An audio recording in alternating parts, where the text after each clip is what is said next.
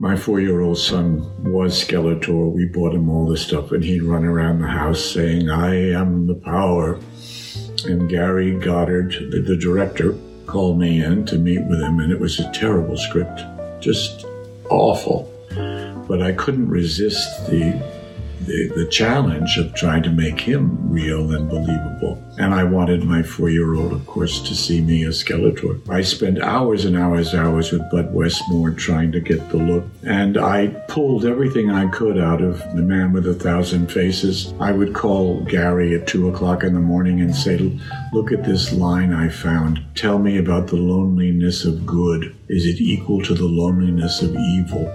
And we had many of those in the movie. Most of what I said was rewritten or ad libbed on the spot. I remember Paul Newman when I asked him, What do you do if you're playing a character where the person opposite you isn't helping and the director might be giving you bad ideas or your costume doesn't fit or you don't like a piece of makeup? And he answered in four words I play my character. And it's brilliant advice for any young actor. Don't try to make up for it. Don't try to overcome another actor. Don't try to do too much in order to make up for the fact that the dialogue isn't good. Just play your character and talk honestly. The film was not a great success, but over the years it's become a great camp movie and many many people over the years have said how could you do that you know it's a great deal of superiority. And I would say I think it's one of my best performances. I loved doing it. The story that will make you laugh about that is that I asked if I could have a private screening of it when it was finished. I brought my four year old, I gave him a big bag of popcorn. He sat next to me, and I thought, oh, my son could be so proud of me. He fell asleep in the first reel. I don't think he ever even saw me.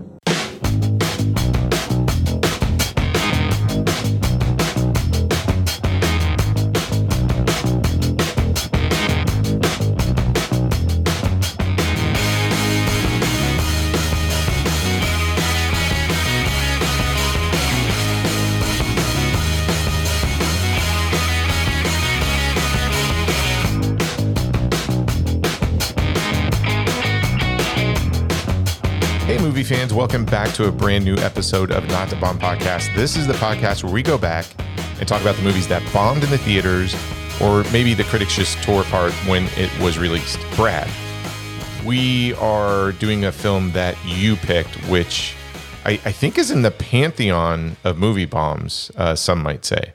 I would say so. It's like a big, I wouldn't say big intellectual property, but it's a property with a star coming off of a huge success. And yeah from Cannon Group.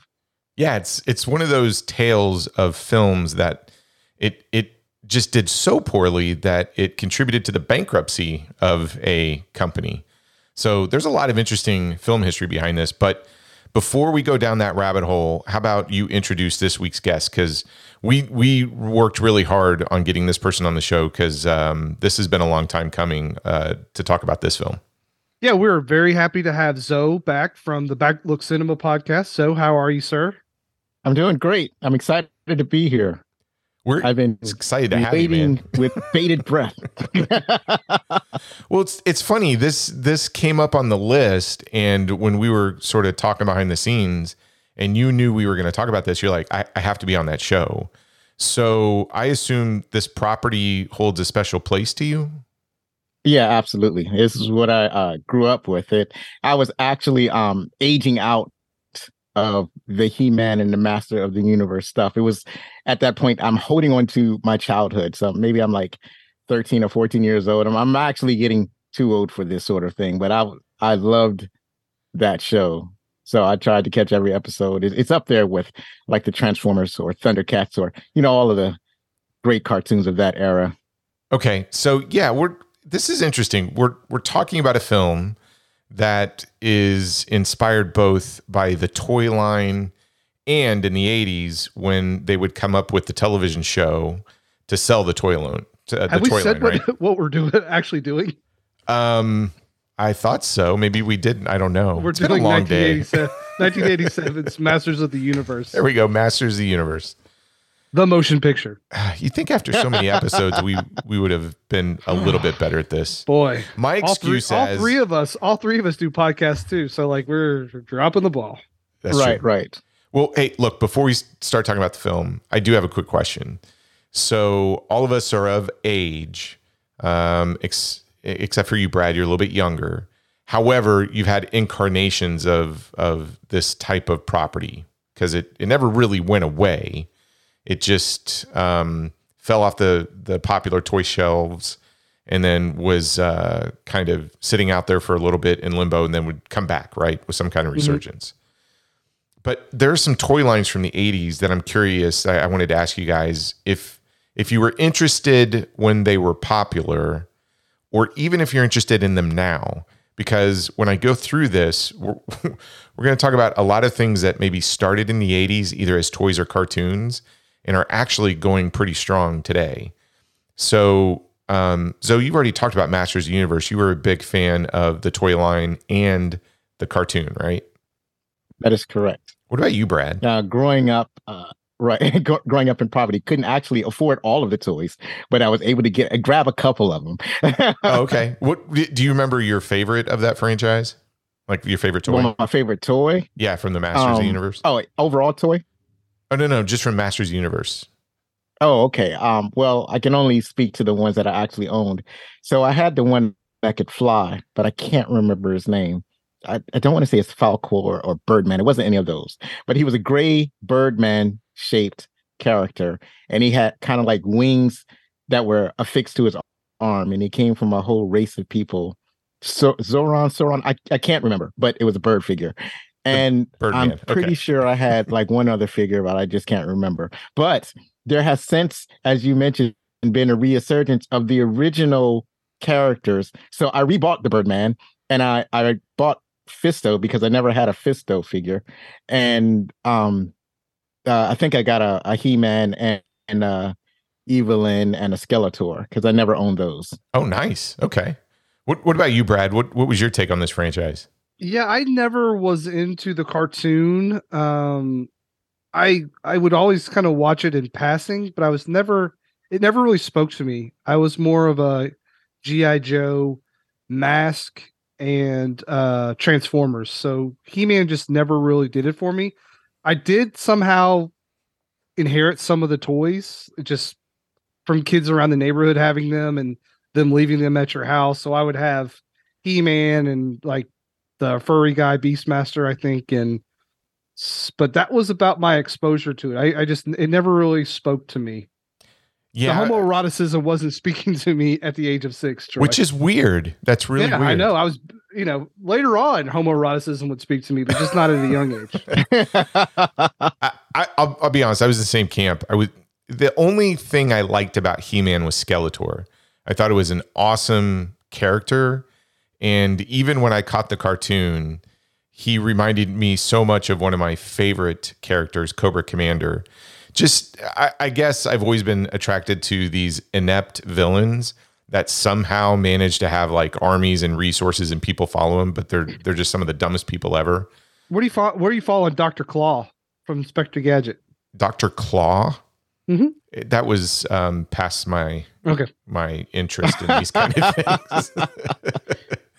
We're talking the '80s, Brad. Not Sorry. was Inspector Gadget like '90s? Did, did he come out in the '90s? yeah, I, no, actually, I think it was the late 80s because the theme to Inspector Gadget was the backdrop. It was the sampled in a very popular song called The Show by uh I'm trying to remember the names. I was just listening to it. Um the human beatbox, Dougie Fresh, and Slick Rick the Ruler. Oh, okay. So the show is a very popular. It is said to be the most sampled song in the history of music. So you will hear elements of the show in other people's song. Uh, so like one of them is um, when uh, there's a line that goes six minutes, six minutes, six minutes. Dougie Fresh, you're on, uh, uh, on, uh, uh, on, and then you hear rap that. god. Uh, like rap god. Right. Eminem. You hear a rap god. I think uh Biggie Small sampled it. It's Mhm. sampled in hundreds of songs in most genres. So it's it's uh and it all starts from them sampling in Inspector Gadget. Oh yeah, see, I know nothing about Inspector Gadget. I know there was the Matthew Broderick film in the '90s. See, I equate it with the '90s cartoon because of the film in '99, I guess. But oh yeah, Right, right. Yeah, I think it was earlier than that's what I'm, I'm suspecting. I'm not going to look it up, but I'm suspecting it was the late 80s. Um, it was a riff on James Bond. The Dr. Claw that Brad was referring to was a riff on one of James Bond's enemies uh, who had a cat, but you never saw Dr. Claw. You only heard his voice and see him petting the cat. okay, And and um, Well- he Inspector Gadget never actually solved crimes. okay. What what about GI Joe? Um, where where did you guys land on GI Joe? love GI Joe. What about you, Zo? Yeah, I kind I kind of like GI Joe. I it's I don't want to say that I hate watched it, but I did end up watching it. Like if there was nothing else on, I would watch GI Joe. I had a is I guess I'm I was more interested in GI Joe than I was willing to admit. It was like I was way into some of the characters, like Snake Eyes. I think Snake Eyes is probably my favorite character. I know many of the characters like Duke and Roadside and uh what's her name? Lady Jaye, Scarlet. I say I know them and, and I know some of the stories, but I'm not deep into it. Like I'm not I couldn't tell you like the the relationship between Duke and the Cobra Commander or why Snake Eyes can't talk or you know that I've seen like some versions of those stories, but I don't know what the, the canon is.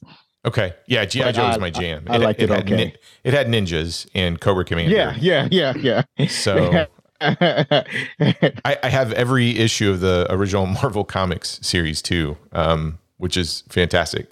So we've already mentioned this one, Transformers. Um, again, a franchise I was never really big into.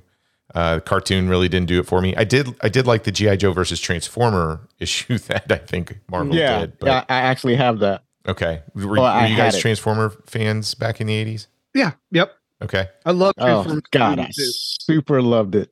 really? Okay, I, I will say I was a big fan Yeah, of the was- film. I think I think because of its music more so than the film itself. Man, I, when I saw the first commercial, the f- first commercial for the Transformers, I think I saw was actually a commercial for the comic book. I think the comic book came out probably uh, uh, months before the actual cartoon. So it was, uh, and then you know you see these vehicles rolling around, and all of a sudden they transform to the robots. I was done. I was hooked. I was I was already in love. It was love at first transform, and then like the last one of the last ones they showed in the commercial was a tractor trailer, and he transformed to a giant robot and he pulled out this gigantic gun and I was done. Oh, and then they had this this tape recorder transformed to a robot and he punched he punched a button on his shoulder and a cassette came out and then the cassette transformed.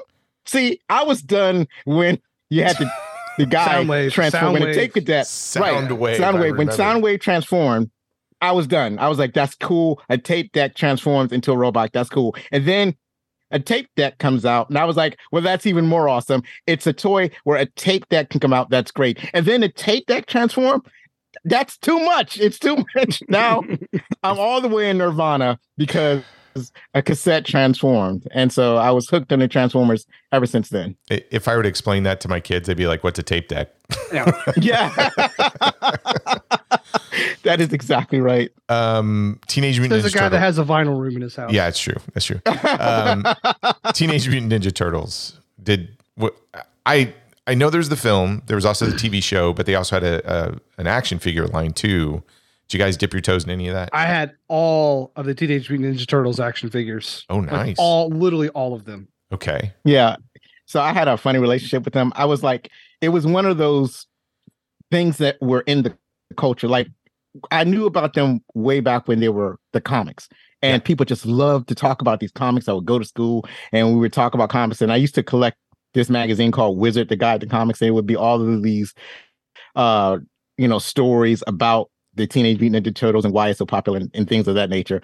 But it was one of those comics that were sold at uh, comic shops as opposed to bookstores or 7-Eleven, which was what I, I had access to. So I never actually got to see like the original books. But by the time they came on television, I was hooked. I love the the television, the cartoon, the first cartoon, um, and some of the other cartoons that came out regarding them. And I love the uh, uh, the first movie, the first live action movie that they did. That was absolutely magical when I saw that.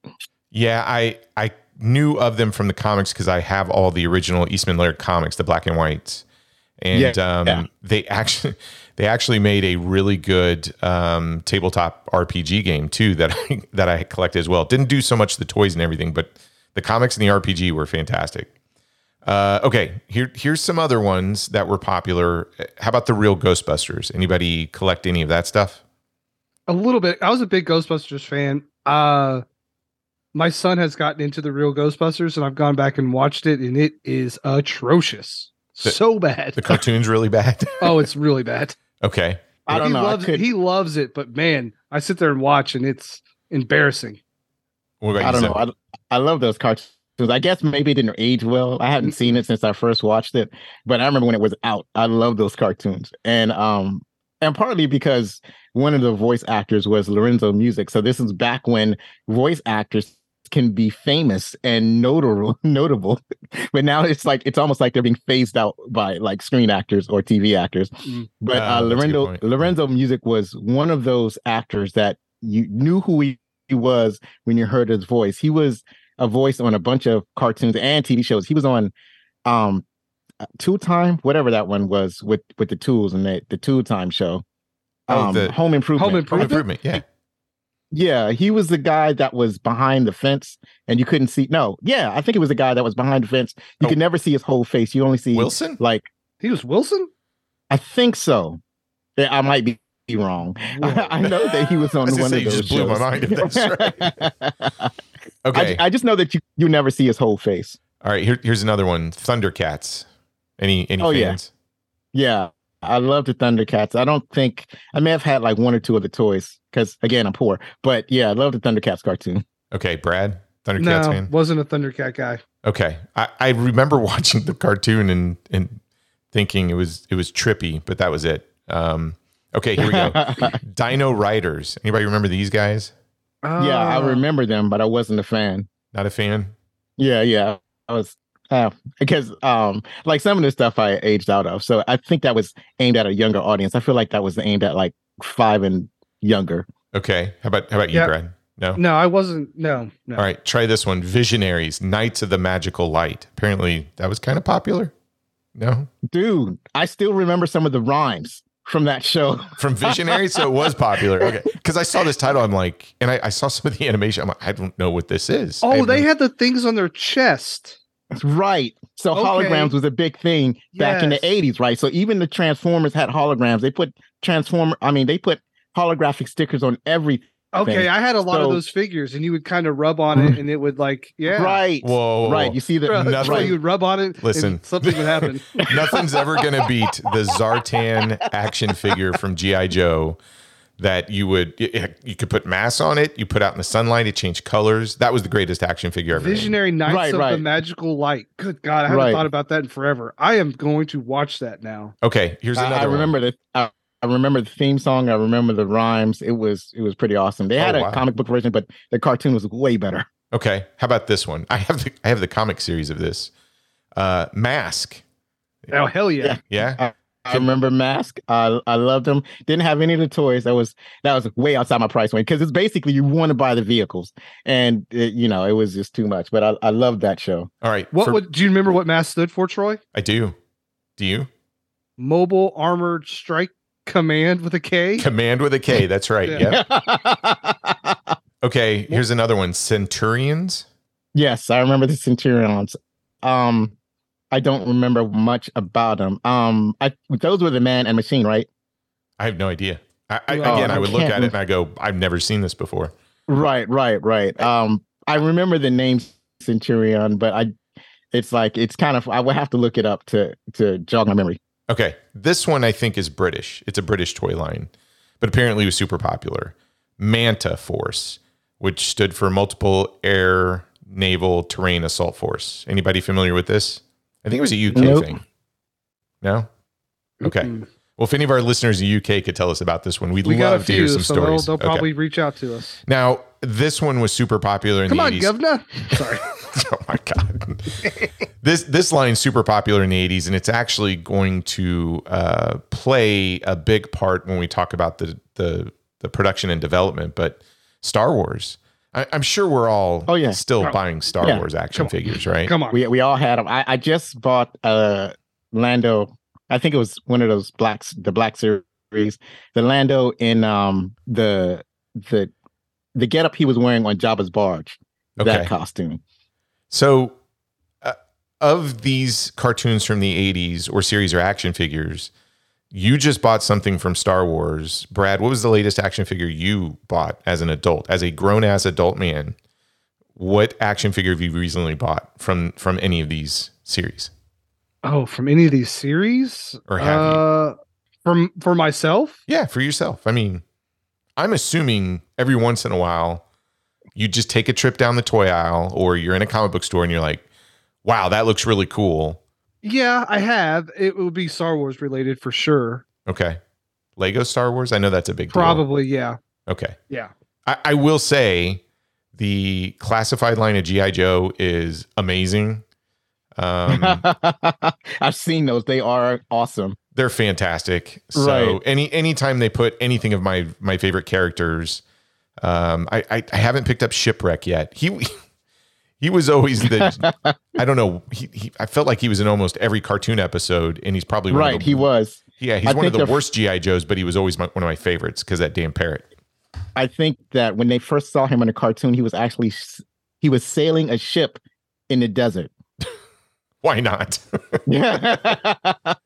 so if let me interject real quick with uh um there's one toy line that I've seen recently. okay. It's based on the dungeon the Dungeons and Dragon cartoon from the 1980s. yes. it- And I seen them at uh Toys R Us who in a department store. I think it was Macy's owns Toys R Us now. Mhm. And they have a Toys R Us section in the stores. So sometimes I go and browse around there and I just so happen to see the Dungeons and Dragons action figure for the cartoon, but they only had the archer, the barbarian, and the acrobat.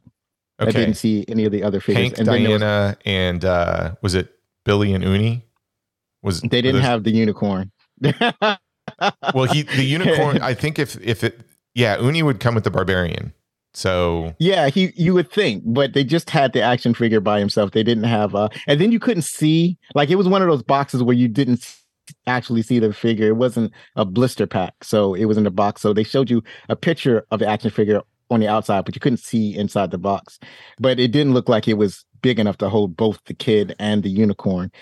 And the other thing I wanted to note is cops.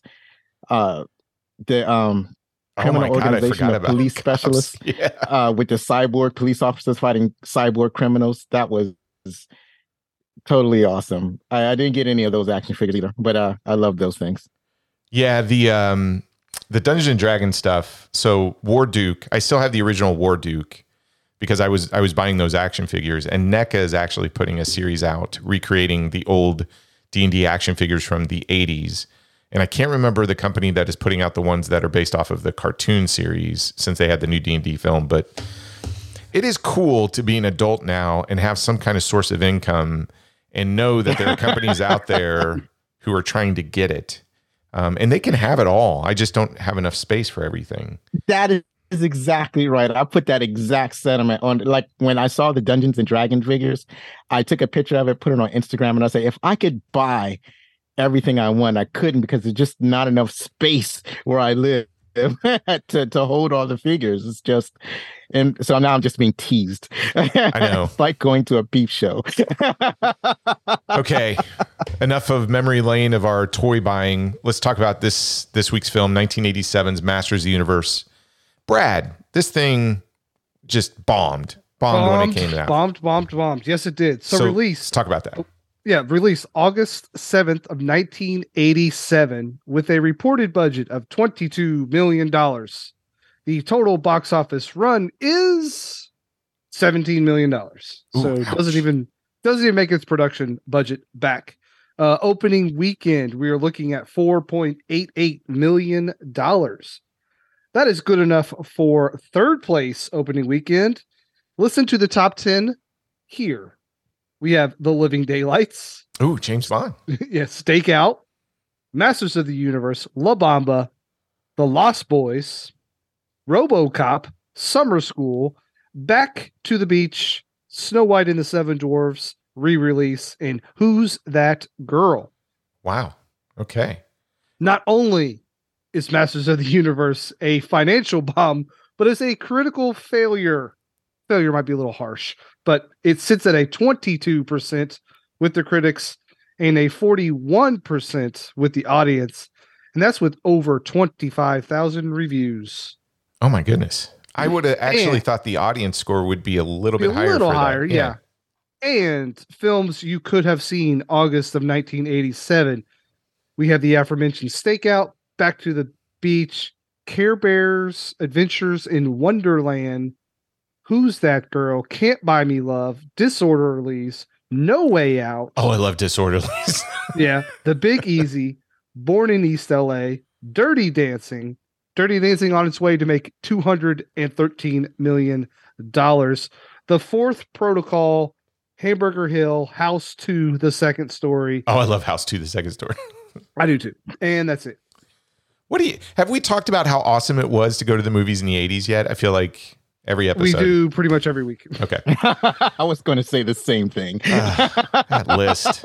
Sadly, four year old Brad was not attending any of these films or movies, but you know, whatever. Okay. Well, He would. He would in a few years. Yeah, let's let's talk about the people who made the film, both behind the camera and in front. We'll start with director Gary Goddard. So has one film credit as a director. Of course, it's Masters of the Universe, right, from 1987. The stuff he worked on before, um, surprisingly, most of his directing credits are for videos and shorts, and they're usually tied to theme park amusements. So that's how he kind of got set up and, and was actually working on some stuff for Mattel at the same time and pitched himself to be the director of this film. But sadly, only only one directing credit.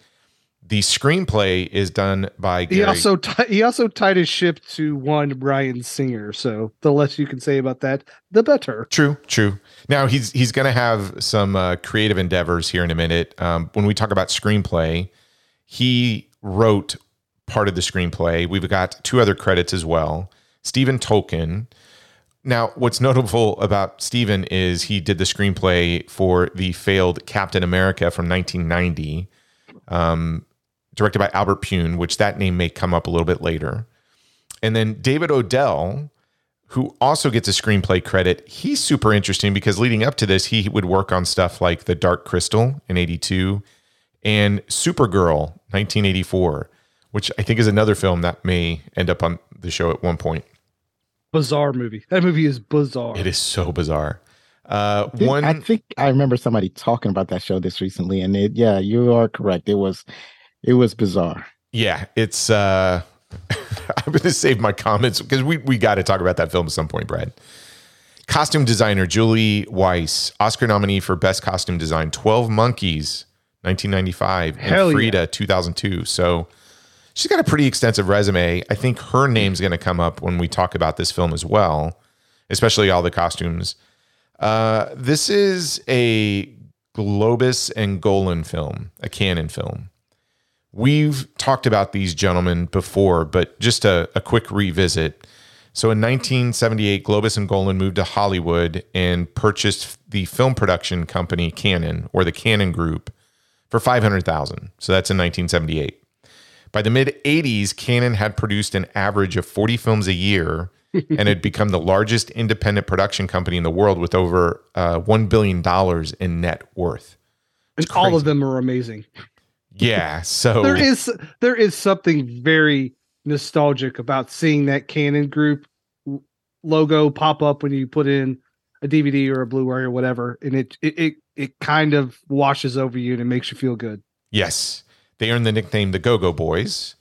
And uh, it- look, we'll talk about you know Cannon films and, and just that as a genre, but even film critic Roger Ebert had said of Golan Globus in 1987, no other production organization in the world today, certainly not any of the seven Hollywood majors, has taken more chances with serious marginal films than Cannon.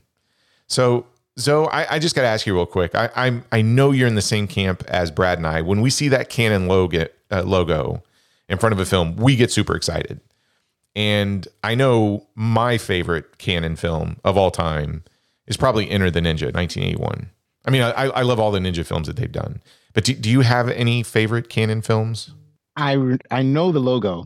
and I, I there is a, a special place of nostalgia for me when I see the logo, but I can't perform. I can't think of any particular film they did. Did they?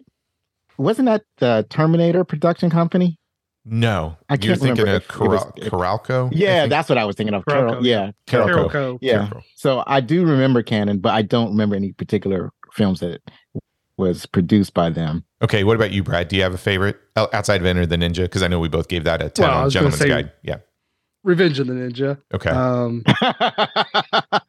I mean, True. they did Breakin'.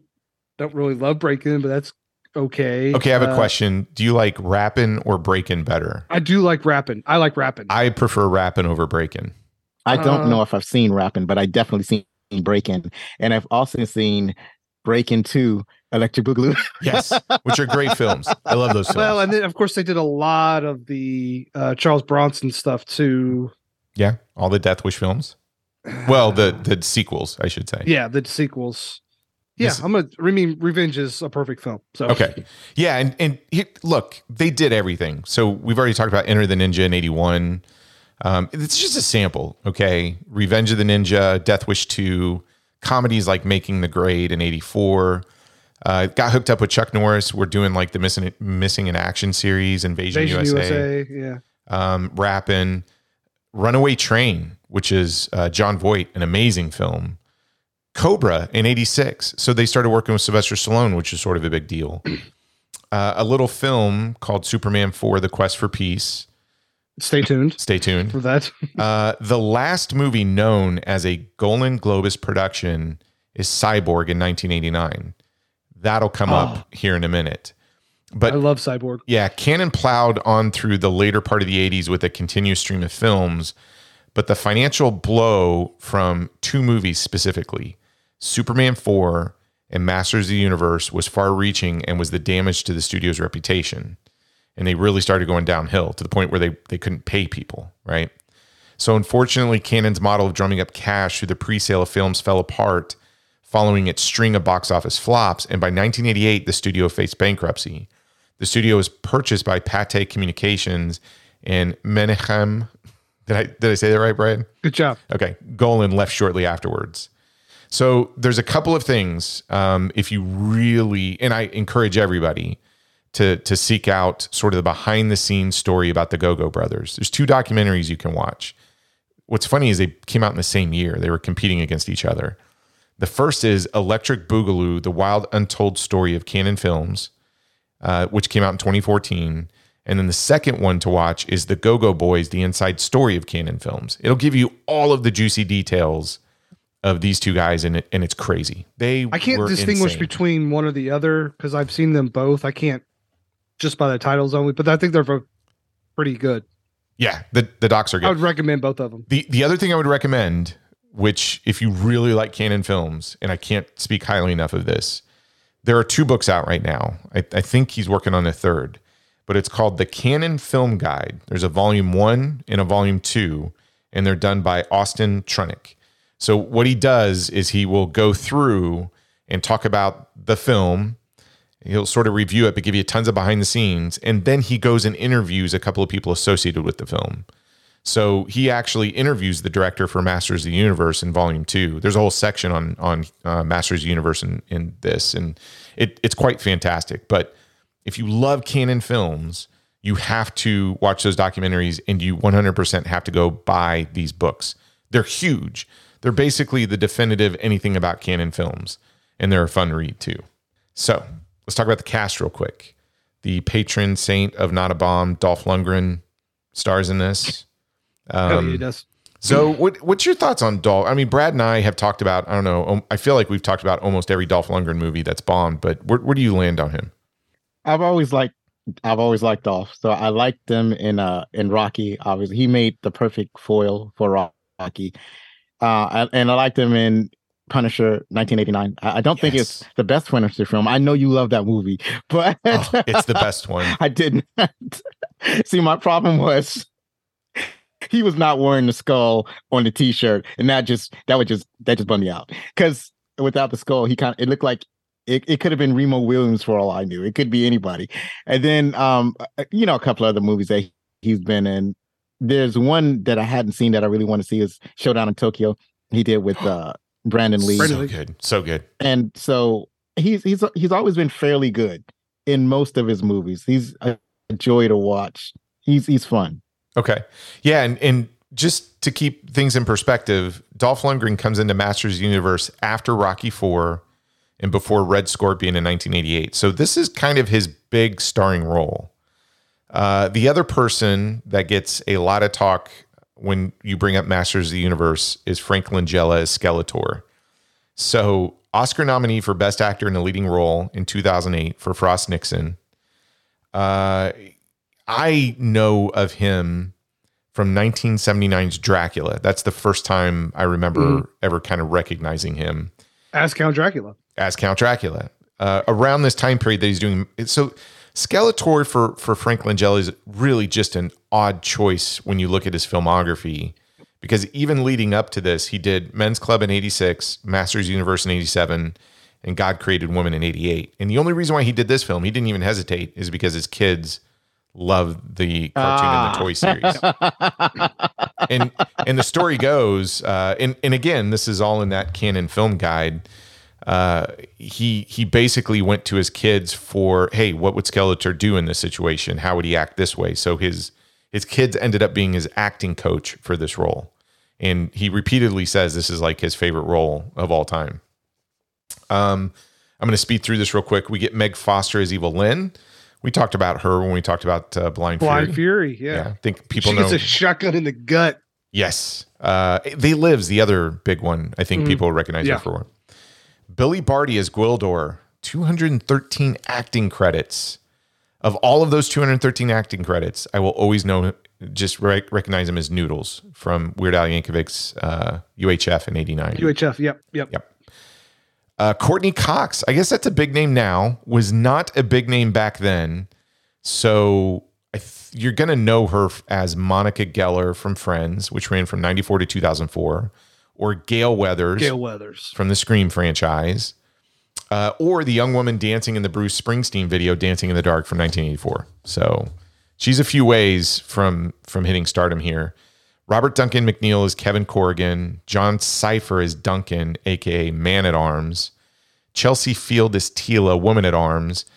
Here's an actress that I think if if you're a fan of 80s films in early 90s, you'll recognize her because she would pop up in things like Harley Davidson and the Marlboro Man, Last Boy Scout. Uh, most recently, she was in NCIS New Orleans from 2017 to 2021, so she's still acting.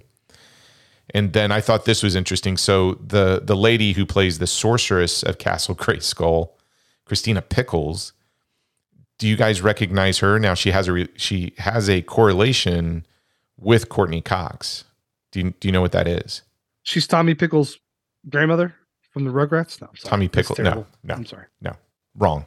no, I don't. I, I don't know myself. She's Judy Geller in Friends. She's the mother of Ross and Monica in the TV Oh, series. See, I never Oh. really watched Friends. I was more of a Seinfeld guy, so I watched them both. is- Yep. Yeah, and I didn't watch Friends that much either. I was more of a Living Singles dude. Ooh. Oh, oh that's a good show. Okay. Well, let's talk real quick production and development. So, Zo, this is where I want to kind of turn it over to you. You, I think you have a little bit more knowledge than Brad and I on this toy line. So, before the film, this actually was a toy franchise that debuted in 1982.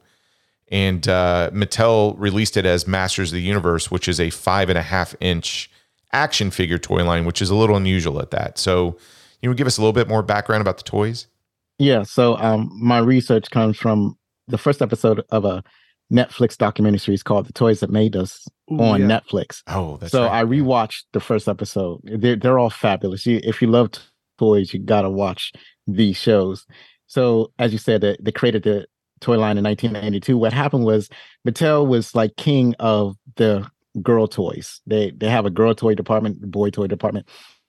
And girl toys, they had um it was Mattel, they had Barbie, they were untouchable with the Barbie line, but they were getting their butts handed to them um in the male toy department. It's like they kept coming up with different male toys and they weren't selling. The problem was that uh Kenner dropped a bomb on them with Star Wars, and Star Wars was just beating all the other toy companies had on foot. And what really made it worse is that Mattel actually rejected Lucasfilms when George Lucas approached them to make the Star Wars action figures.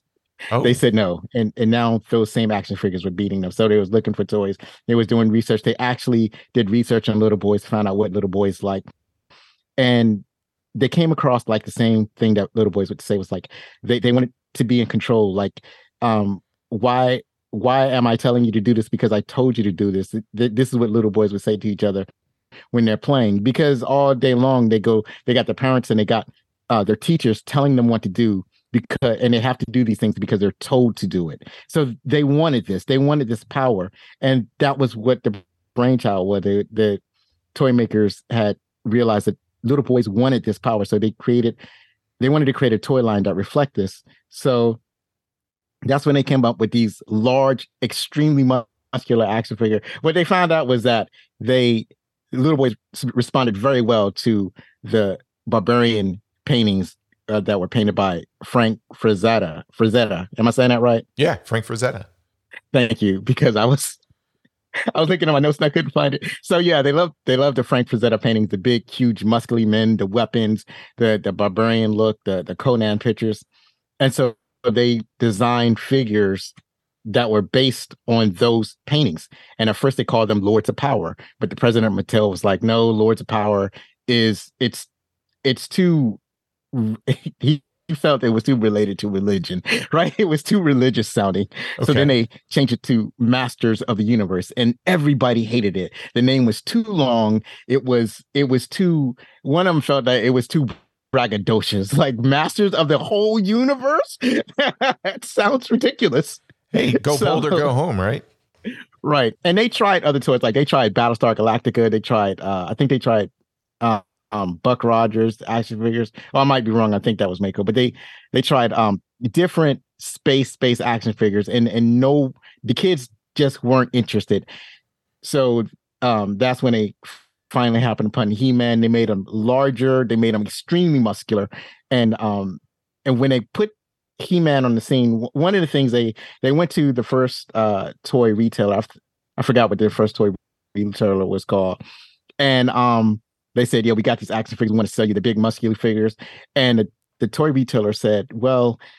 Nobody knows about these characters. Uh, why would they buy these characters? There's no story behind these characters. And then on the fly, one of the guys was like, Well, we're going to put a comic book in each package, a mini comic in each package, and that would tell the story of these figures. And the toy retailer said, Bet. And then it, it was like, Well, we think we're going to do $13 million in the first year. And in the first year, they end up selling $38 million. and then and the sec the second retailer they approached was Toys R Us. And um they said, "Yeah, we got this mini comic, we got these toys. They're selling. They're going to sell a lot."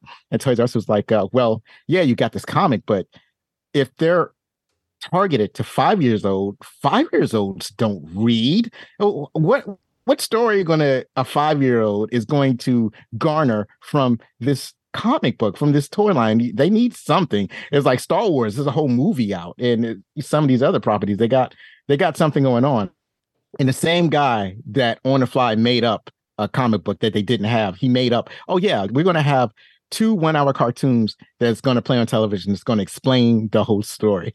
So, and so uh, now they had to find a production company to produce these cartoons that he just made up on the fly to sell these toys to Toys R Us.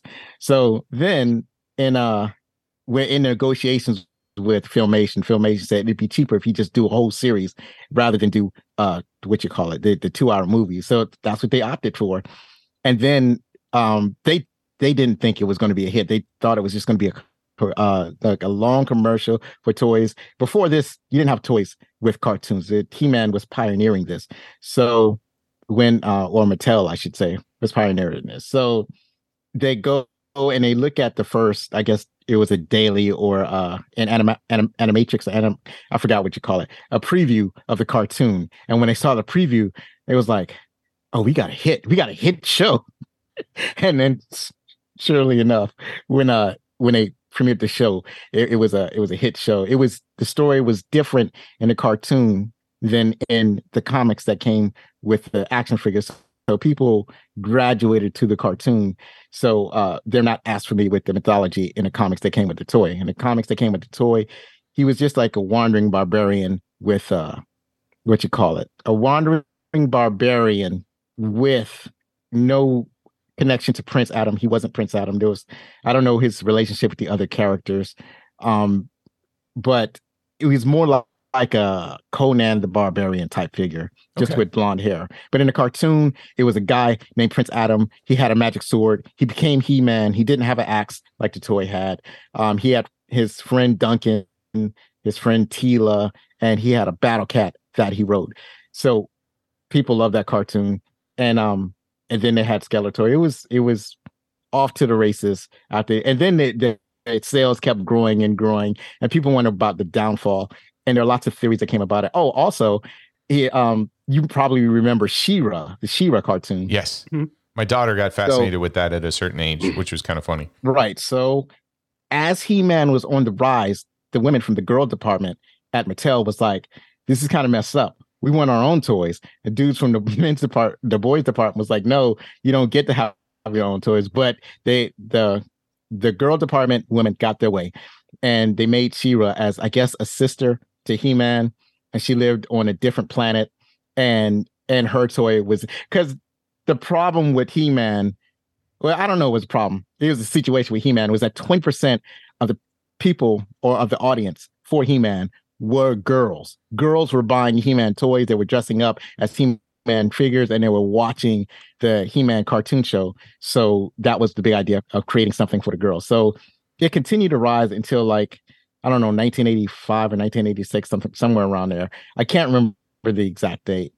But uh the sales started to fall off almost precipitously. It was like uh almost a hundred million dollars in sales, and then it, it fell almost to zero, like to seven million dollars. And there were a lot of theories about this, but the main theory was that you had all of these like second rate and third rate He-Man figures. Like you had the the Buzz, the the uh, uh, the B He-Man figure, like Buzzsaw, whatever his name was. You had the the Ant He-Man figure, the the Bird He-Man figure. You you had all of these treachery He-Man figures, but you didn't have He-Man and Skeletor and Man at Arms and Teela and Evil-Lyn and all of the main He-Man figures that you saw on TV every single week. Like they never had a Stinkor episode on He-Man, and yet there was a Stinkor action figure, and that's and kids just lost interest because they couldn't find a free He-Man toy, and and it basically fell out of favor. And as you mentioned, it kept coming back and then going away and then coming back, but none of them ever stuck the way the original 1980s cartoon has. So at this point in time, there are two He-Man cartoons, both on Netflix. One is geared toward adults, and one is geared toward children. So I don't know if you've seen any of those, Nope. but I love the one that was geared toward adults. I tried to watch Revel Revelation. yeah. I, I tried to watch some of that. I, I couldn't get into it. Okay. Yeah, it's it's interesting because uh, you're you're absolutely right. It goes toy, and then the TV show um, comes a year after. So toys in '82, TV shows in '83, and it runs um, up until '85. There were two seasons for 165 episodes, so it was just Oh an extended God. commercial. Yeah, and yeah, Eric Daly. yeah, in in syndication and everything else. So for a good part of the 80s, He-Man actually from a revenue perspective eclipsed Barbie, GI Joe and Transformers, which were the big kids on the block. Uh so it wasn't 100 million dollars at its height. It was it was actually making 400 million dollars a year in 1986 and it went from 400 million in 86 to 7 million dollars in 1987, 98% decline. Wow. So to your point, Zo, it really came down to market oversaturation and not being able to get the key figures at that point, and, and store shelves were just sitting with the Bumblebee guy, more or less. Right, right, right. So what's interesting is while the Poor sales, Bumblebee guy. Jeez. yeah, while the sales is- are on a decline, there- oh, there are He-Man action figures for every conceivable animal or concept. So there is like a He-Man action figure for like I mentioned Skunkor. It's basically a man that's colored and shaped like a skunk. And and the big gimmick for this action figure is that the the figure itself actually stinks. Like you can actually make it stink. I think it squirts something. And then there's a bumblebee shaped figure. It's a it's a man shaped figure. I now want looks this like a bumblebee. figure. yeah, action figure. There's there's a man shaped action figure that has a giant claw. So he's supposed to be like a lobster. So yeah, just everything. Yeah. So as as sales are declining, they're making this film. Uh, and, and the intent was the film would kind of rescue the franchise and everybody would be right back into He Man, right? So, according to director Gary Goddard, Mattel actually had caused a lot of problems for the production crew for not paying their half of the budget on time because Mattel was suffering budget constraints the same time that the Cannon group was. So it, it, got to the point where a member of the crew was forced to put a lens cap on the cameras during several days to prevent any more filming from taking place because they couldn't afford it, right? And on top of that, Mattel in the beginning was super controlling over the production because they didn't want He-Man killing anybody on screen or doing anything morally wrong. So no swearing, killing, etc. But as the sales are dipping, they're losing interest in the film. So Mattel sort of allowed Goddard to have a little bit more liberties with the character. That's why He-Man partakes in a little bit more violence, right? Now, this is uh, this is kind of crazy. At the time of filming, Dolph Lundgren had limited acting experience, spoke with a thick Swedish accent, and was not yet fluent in English. Director You Gary, don't, you don't say. you don't say. Um, director Gary Goddard had planned to have all of Lundgren's lines dubbed by another actor. However, Lundgren's contract stipulated that he would have at least three opportunities to redub his lines in post production. With the filming behind schedule, Goddard decided to use Lundgren's natural voice instead. And this is my favorite fact of the film. So Mattel's in trouble. It it went, you know, gazillion dollars to nothing. Uh, our go-go boys behind the scenes, I think they're doing a ton of drugs or cocaine or something and just spending all the money. And so they run out of they run out of money. They can't finish the film. In fact, the movie was supposed to end with just He-Man and Skeletor like clashing swords or whatever, and the film ends, and you don't know what happens. And they're like, "Well, that's good enough. We'll send it out there." So Goddard pleaded with them to just go, "Look, just a little bit more money." And I think he even self-financed it to actually do the last sequence. So, due to the production running out of budget, Goddard had to finance filming of the battle scene between He-Man and Skeletor himself. Only Lundgren and Langella were present along with the skeleton crew with the set's lighting made dark to emphasize the actor's presence, but everything else was stripped out. So at the end of the film, you've got this grand palace and uh, all these people in there, and it transitions very quickly to two people like having an action choreography, and then it goes back to the palace again. Well, that's because they ran out of film or ran out of money to do the filming. So this is all covered in the Cannon Film Guide Volume Two by by Austin Trunick. So I can't encourage you enough to pick it up. So, quick question: Why the movie bomb? Because it was a bad movie. Okay, just word of mouth. You you think it was purely word of mouth? Critics? um i don't know if it i don't know if it was word of mouth. I i, I, would i imagined because this film is supposed to be for kids because it's based off of a kid's property that was a, both a toy and a cartoon. So i imagine kids going into the movie theater to see he-man and man-at-arms and teela and skeletor and you know some treachery characters like uh trapjaw and uh man-e-faces and some of these other characters that were not present in the film. Instead, they got some lizard dude. They got this dude with a sword, and they got uh some. And then Beastman looked wrong, and and all of these other things. So the kids go to the, the film. They see the film. It doesn't look like anything that they recognize, and they go tell their friends, "Oh man, man there's it. It don't have anything that you recognize. This this movie is doesn't." look like the cartoon it doesn't look like the toy right so i i i imagine it turned a lot of kids off Okay, Brad, are, are you just going into bad film and no, I th- I think anytime you you basically make a, a film to be like a marketing ploy to keep something afloat, that's a bad idea. I mean, no offense to Dolph Lundgren. I mean, we love him here. He's not the biggest name in the world. You put Arnold Schwarzenegger in this role as He-Man, and he's basically playing Conan the Barbarian, but he's He-Man. It's a totally different film. Now the budget is way bigger, but like I think Dolph's not the biggest name, and I mean, I, I, I you got a property that's declining. You have a, a, a film with a an actor who's not there yet. He's almost there, um, and you're basically putting this thing out to save a, a, a like a fledgling property. And I think all that is a bad mixture.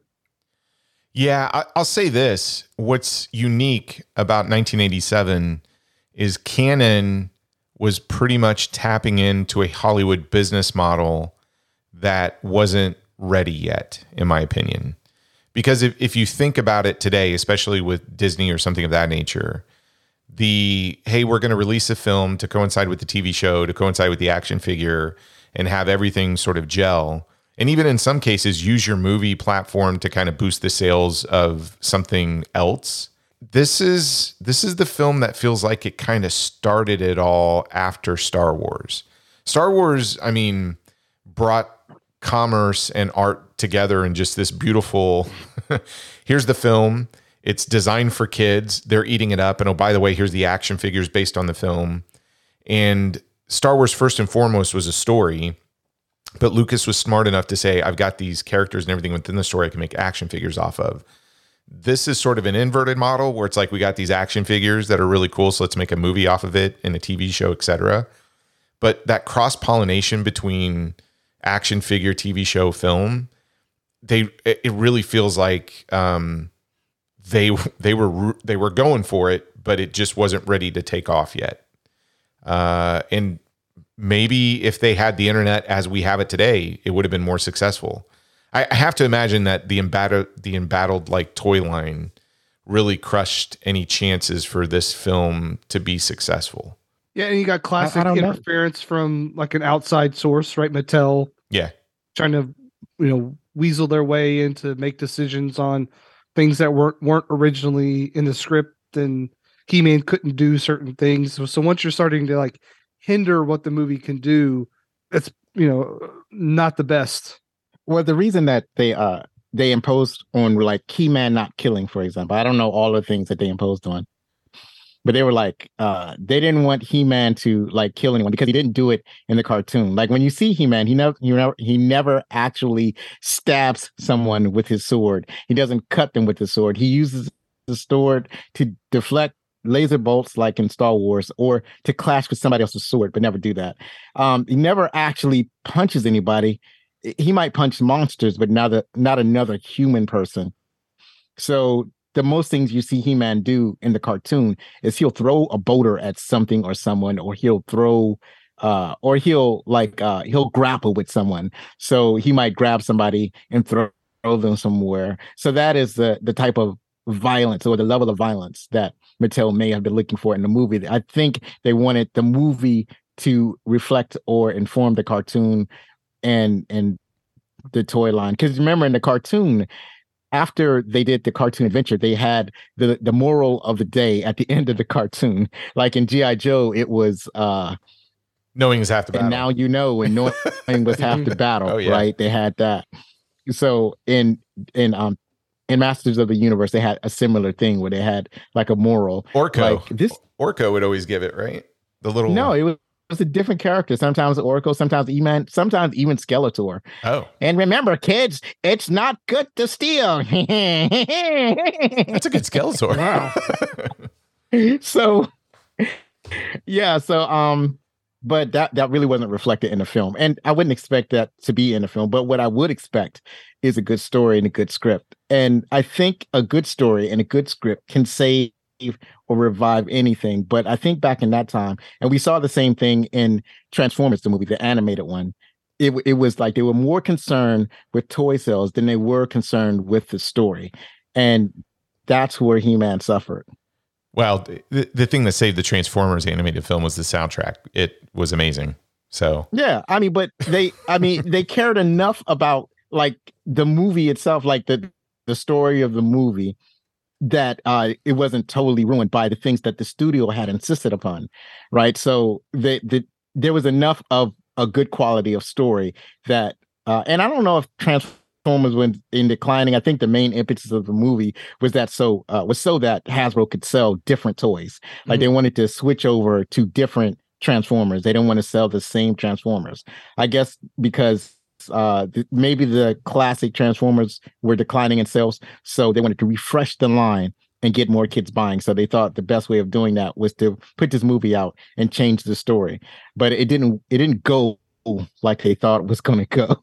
And so the same thing with He-Man, they care more about rescuing the franchise instead of worrying about what it would take, like the type of story that could be told in order to rescue the franchise. They didn't care about the music necessarily in this movie. It's not memorable. They didn't have a they didn't include like a soundtrack with some cool music. They the actors, uh, even the actors in the movie didn't look like they were really all that cared all that much about acting that much, right? and Dolph Lundgren's inexperience really showed. I, I, think that I think I told somebody because I was ranting about this movie uh, ever since I watched it yesterday that it was like like maybe three or four people who were actually acting in this movie, and everybody else was just you know collecting oh, paycheck. You're, you're getting ahead, Zo. You're getting ahead. All right, so My bad. it's time. We're gonna take a quick break. We think we know where Zo's gonna land on this, but um, this could be a very good, interesting conversation, if not debate. But uh, we will take a quick break. When we come back, we're going to get into the quality of the film version of Masters Universe. Uh, Masters Universe. So so stay tuned.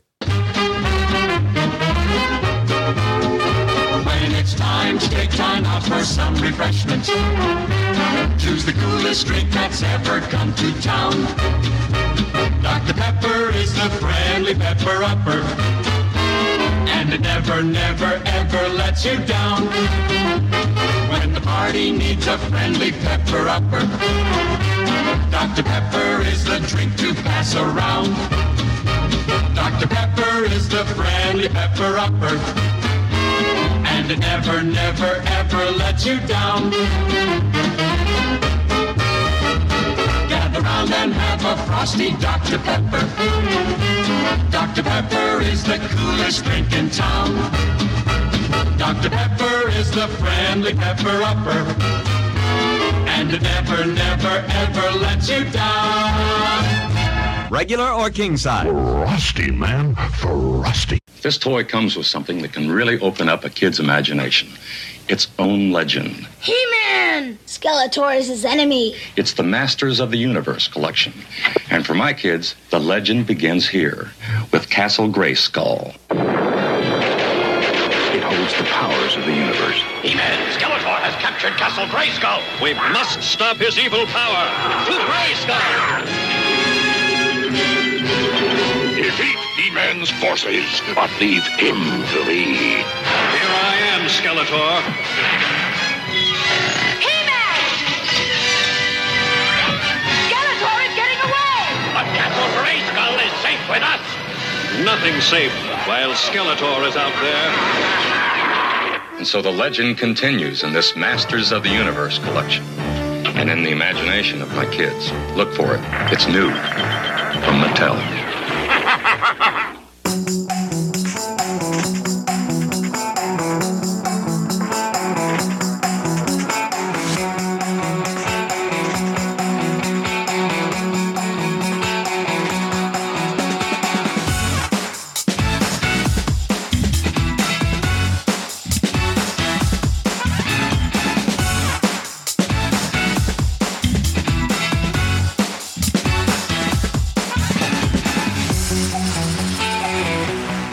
We're back. Zo, you were about ready to go on a rant, so we're, we're going to turn it over to you.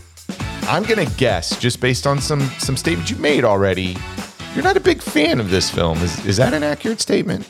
I, I would say that the the quality of this film is of subpar quality. It, does not meet the standard of good film making, if I may. So okay, okay, that, that's fair. Uh, yeah, I was. That's fair.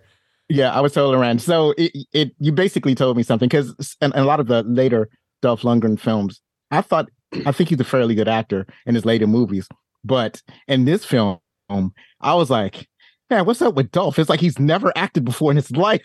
and, and I was like, oh, it's only his his second film, and he, no, it's his third role, film. so- He he did a View to a Kill. Grace Jones got him to do the bit part um, for a villain in a View to a Kill, the Roger Moore James Bond film. Right, right, Then he Okay. lands Rocky Four. So this is this is his third, but it's his first starring. right. One. is his first starring role. Yeah. and it's like still not not a lot of experience. I also didn't know that. that He wasn't. He didn't. Uh, his his English wasn't straight yet. He wasn't fluent, and I didn't know. He sounded really good in the movie. I like his English was straight, but his inflections were wrong, and and I thought it was weird. It, he had some weird inflections sometimes when he spoke, and his face was basically emotionless. It was um, it was like he he, he wasn't sure how to emote, and most of the time he didn't emote at all, and that was a problem for me. Even when I watched it, like way back when it first came out, you're dealing with a very disappointed teenager when I saw this movie.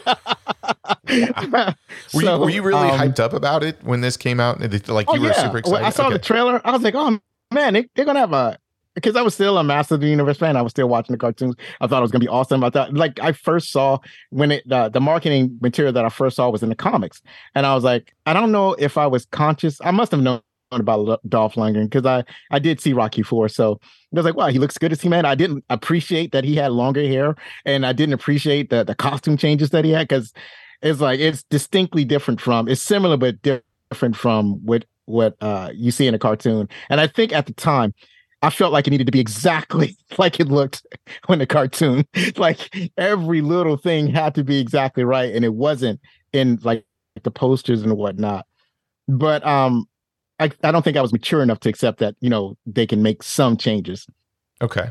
So when I saw the film, it was like, uh, so as I mentioned, like his acting w- wasn't there yet, and then uh, everybody else, it, like when I watched the film last night, it, it felt like they were just they they. I think the the telling part of their acting is probably not their acting so much as the special effects. Is that whenever they a- activated the key. And the key would have this light show above the key, and the actress is supposed to be looking at these lights. Now the lights are obviously not there; it's obviously special effects but they don't look like they're looking at the lights. They look like they're just staring off in different directions, not staring directly at the lights. And it kind of ruined the uh the it kind of it ruined the immersion for me because I could tell that they didn't know where the lights were supposed to be at, and they were just kind of looking, staring off in in uh into some mysterious area that the director told him just it's like the director just told him just look up just look up above the thing we're gonna put some lights there Okay. and I, um I, I have to. I just got to ask a question real quick. What's your take on on on? Do you, do you come to be this critical on something called Masters of the Universe? I mean, do you take it with a critical eye? Um, not initially. Like I look for stuff. Like even when I did this rewatch, I look for stuff that I could like about the movie because I'm all, I'm curious because I hadn't seen it since I first seen it. I don't know, thirty years ago. Oh, okay. So I'm looking at it as like, yeah, it's it's been a while. So um, and I've avoided it because I didn't like it back then. I was way more critical about movies um that like were based on previous properties. Like so if you're going to do uh, an adaptation to a movie from a comic, then it has to look exactly like the comic, or else I'm not going to like it. It's like if you had a, a Spider-Man movie and he was wearing green instead of wearing red and blue or red and black, then I wasn't going to like it. It was it was just going to be a bad movie to me.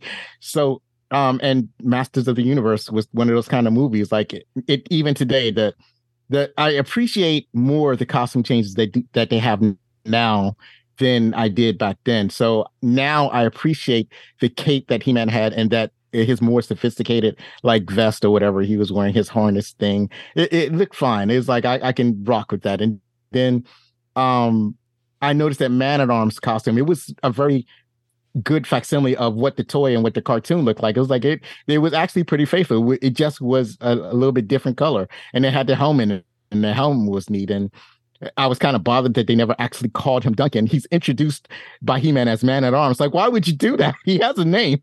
And then and then uh the Teela's costume, that's when it started to bother me. Didn't like uh it's like they it was drab. It was like they gave up. It's like they weren't even going to try. Sorcerer's costume was they didn't even want to do it. It's like I felt like the costume designers like, I'm here. I want to do this. I want to do the costume. I don't want to look at the source material. So I have an artistic vision. Is, is that your feeling of it watching it last night, or are you talking about like your initial? I mean, do you still feel that way when you watch the film? as some of the costumes yeah, like there, there was no need to change the sorcerer's costume. There was no need to change like uh Beastman. He could have been more accurate. It, it felt like, and then like the costume was kind of wrong, like because you could see like, especially for um the short uh character, uh the the magical character that made Mhm. the key.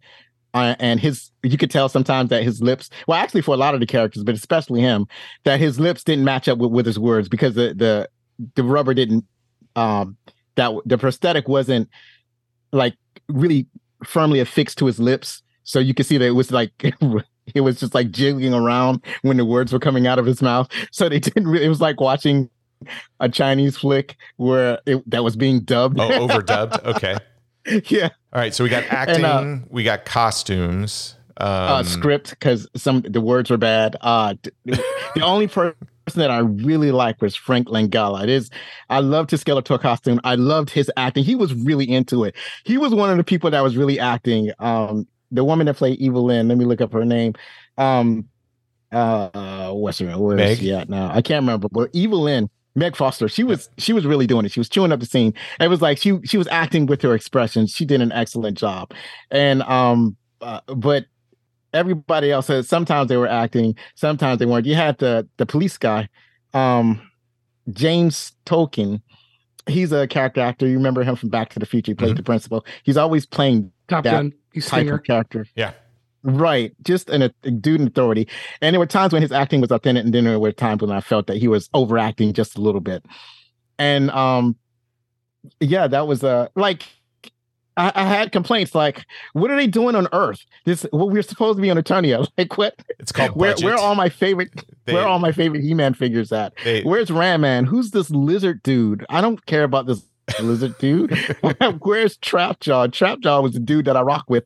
Who is this uh this this dude this dude with swords? I don't I don't like him. I don't know him. You could get you could get the figures that I played with to be in this movie and you failed to do that. And that that annoyed me from the first time I watched this movie. so and it still annoys you then. yeah, no, yeah, that's still.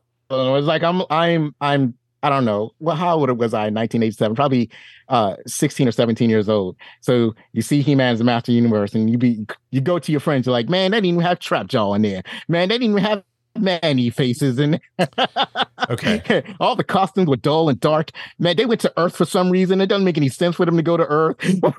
it's supposed to be on Eternia. And then the the most grievous thing that they did was that he didn't. There was no Prince Adam. it- Prince Adam didn't transform He-Man. He didn't do the thing that to do in every single episode of He-Man and the Masters of the Universe. Every single episode, he whips out a sword. He says the magic word. He transforms to He-Man. He sends the energy to Cringer, transforms Cringer into Battle Cat. He rides a tiger that's colored green with yellow stripes and has armor on. They didn't have any of that in the movie. I know I'm yelling and I'm ranting, and the, it's just that the best part of the car of the cartoon was not present in the movie. And if they're going to make uh, a cartoon this fantastical and they don't have the budget for it, then they shouldn't have tried. Okay. And uh, yeah, That's a lot. I'm okay. Oh, also- clearly, also, clearly, when- you're, you did not have any fun watching this film. Yeah, I was I was angry. I was angry watching it the whole time. Also, uh, Dolph Lundgren, when he did say he said half of the magic phrase, not the whole magic phrase, half of the magic phrase, and his inflection was wrong. And that annoyed me too. it's like it's, it's like you're messing with my childhood here. Why? Why? If you're not going to say the line right, don't say it at all. Right? so is it is it fair to say well, uh, when other artists come in to take a property and put their uh, I don't know style or or artistic impression of it on there, you're not going to be a fan of that if it's something that was beholden to you within your childhood and they deviate too far from the template from the original template. Well, here's the thing. They are allowed to have some artistic input. It's okay. But the farther you go away from the visual style from the source material, the better the story had better be. That story had better be an A1 story. It, it had better be a spot on. It might be a totally different story. You might be able to consider it a story from another universe, but it might, it, it had better be an awesome story because it, if you don't bring that story with it, if this, if the costumes are poor and then the story is poor and then the script is poor, then then you're like, it's like you're, it's like you're disrespecting me. Okay. so like Uh, for example like uh guardians of the galaxy i, I don't want to go on too much the guardians of the galaxy a lot of people complain that um the main villain um the high evolutionary his costume is not like the costume in the comic book but that's like a minor um and, and there are a lot of things that were different than people might expect from the comic book version of the high evolutionary but the story was so strong that the those minor artistic changes it pales in comparison to the story that you got or, or the feeling that the story gave you when you watched the movie or after you left the theater it was it so changes are fine but the story has got to be great Okay. Well, Brad, I you have to follow that up. Um, this is your okay. pick. So, what where do you land on this thing? Yeah, so I I guess I had forgotten that this was basically matte matte painting the movie. Um, there's a lot of matte paintings in this film, and There are. I kind of I kind of love it for that reason, like just the nostalgia of seeing matte paintings. Um, I really love the way this opens. Like I, I think everything that's not on Earth is pretty solid. It's a bold choice to go to the quote unquote real world and introduce Courtney Cox and her boyfriend and uh the police guy who's trying to put everyone in in uh detention because he's the guy from uh Back to the Future. I uh I don't know.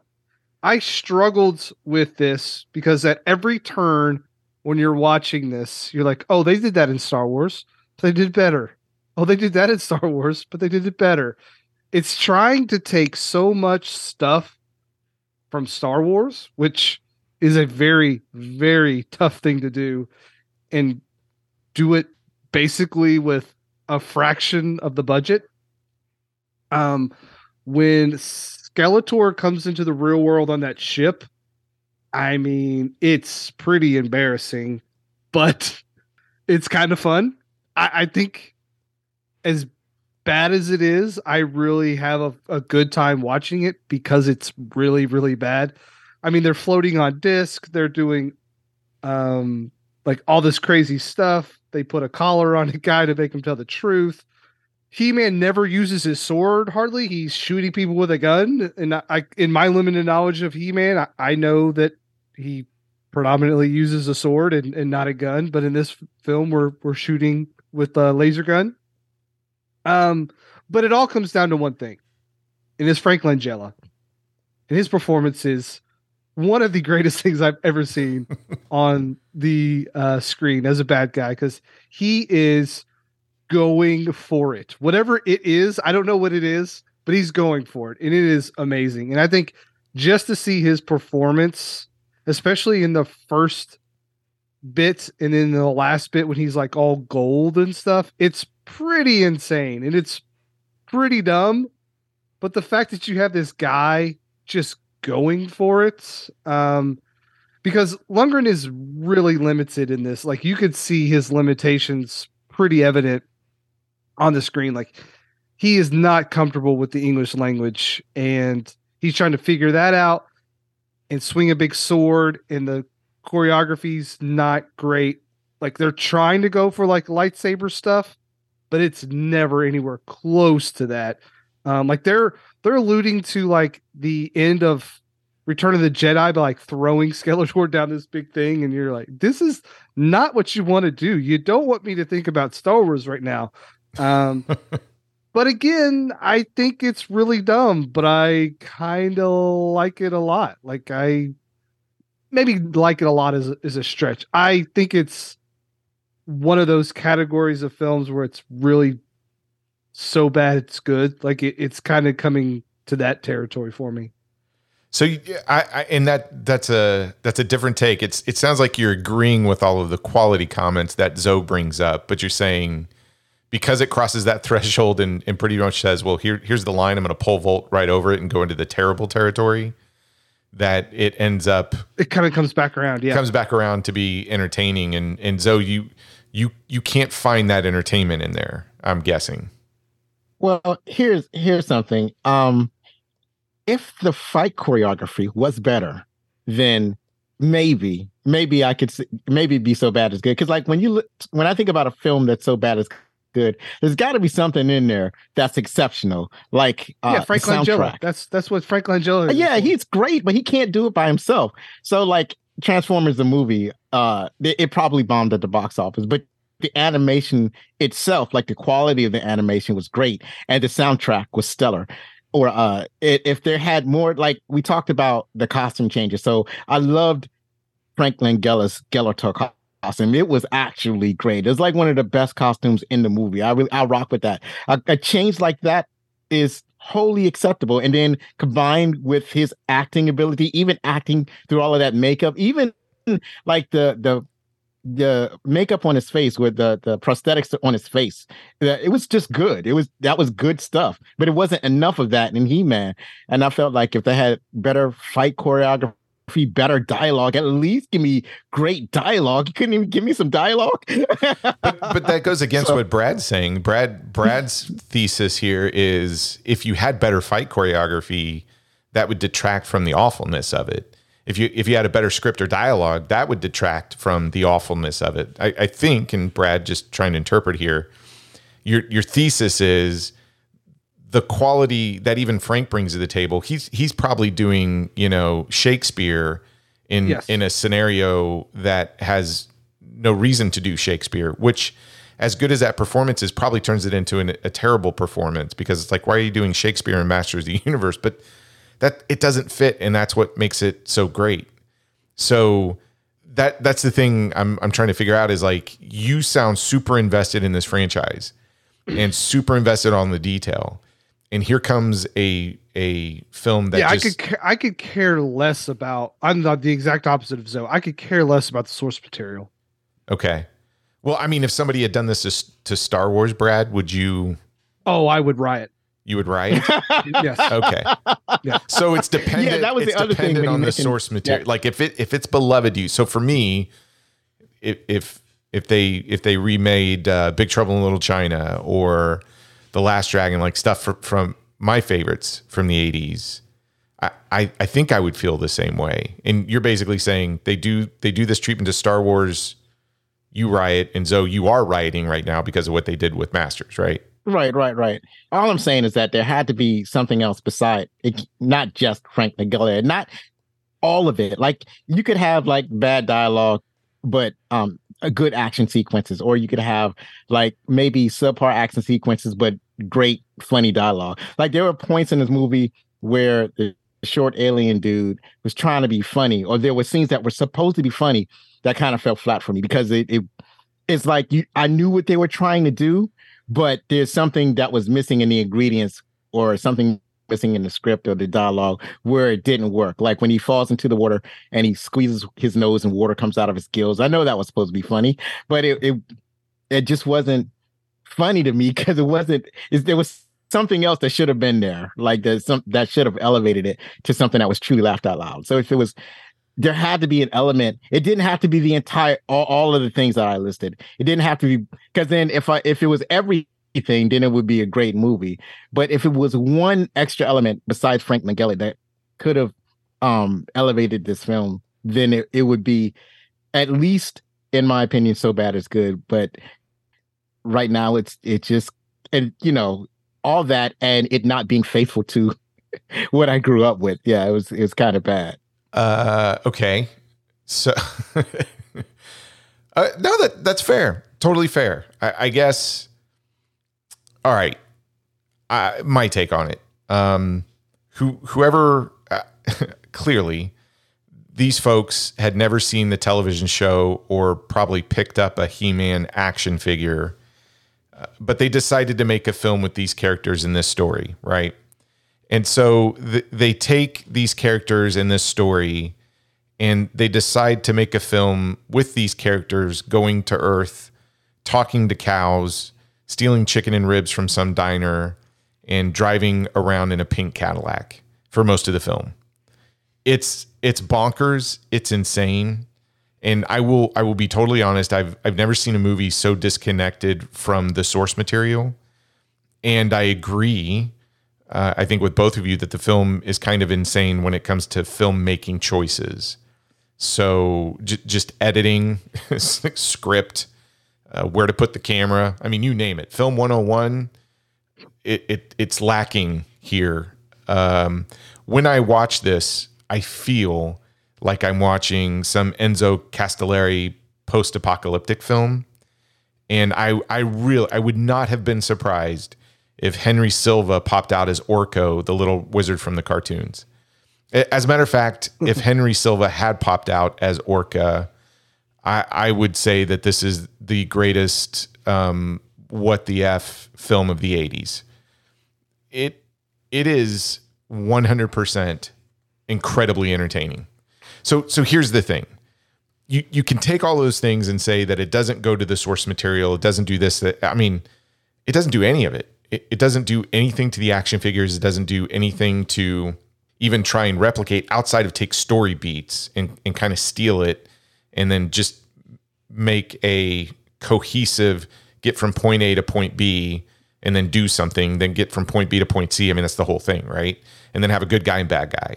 But it is 100% um, a clone of an Italian post apocalyptic film directed by Enzo Castellari. I mean, it's it would definitely fit within that genre. And I love those films.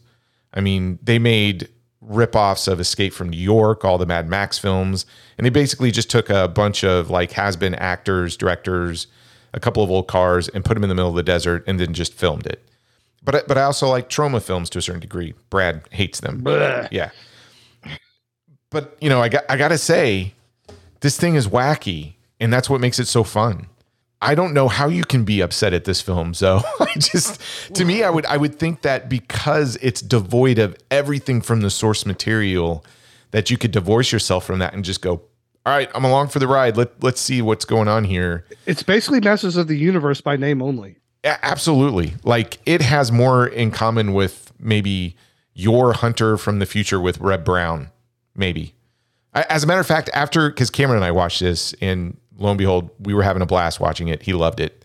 But as soon as it was over, I'm like, man, I want to go watch that Yor film with Reb Brown because Oh yeah. I, it just gave me that feeling, and that's not a bad feeling at all. Yeah. Um, yeah, I can't see that. well, like, you know, it's all this is all subjective, right? So um it just like if it wasn't entertaining for me simply because there there was I always felt like there was an element that was missing. So for me, the main element for something that's so good that it's was so bad that it's good is that um as I said, like one one of the main elements, like the, the either the story or the script or the fight choreography. Like most of the movies that that are bad but so bad as good are the action movies where the action sequences completely outshine anything in the story or anything in the dialogue. Oh, see, right? I, So- I this is I, you, you just no, I just I disagree 100. percent right. Well, yeah, well, yeah. I'm just saying from from my from my perspective. So if it's something where I'm watching something and I didn't like the story, but the action was really good, especially if it's uh if it's some martial arts uh and you know and it's really good martial arts choreography, then I was like, yeah, so bad it's good. That or if it's something where it's all bad but it's really funny, either unintentionally funny or if it's something that they put in the script. Yeah, see, th- I- this is where I, this is where I'll disagree because I- I'll I'll use Cynthia Rothrock movies for an example.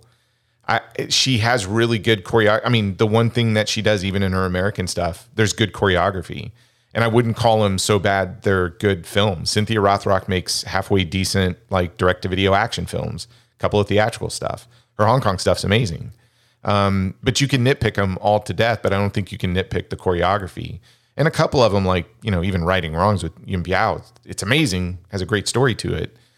But there, there has to be there has to be incompetency across all levels, in my opinion, Right, in right, order right. for it to go onto this mantle of it's so amazingly bad, it's good. So Yep. in in order to make that turn, you, you're either you're either so bad you're bad, which is usually a boring film, um, or if you're like, well, you're not a great film, but you have these things that are great to it. Okay, then you're you're pretty much an average film, in my opinion. In order to just get everything so wrong that people will then come back and go, my God, that was entertaining as hell. You can't have anything right. And and as good as as Frank is in this film, as good as Skeletor is, he I think he probably brings the Skeletor cartoon character to life and brings it over outside of the crazy high pitched voice. He hits everything else, but it doesn't belong in this film. And that makes it so terrible. That's like a terrible choice to have Frank in here. He's too good for this film, which again brings it all back around. There, are sequences um, in action here where all you see is a mullet, a flash of a sword, like a bicep, then a laser, and then somebody falls over. And you don't know what happened. Yeah.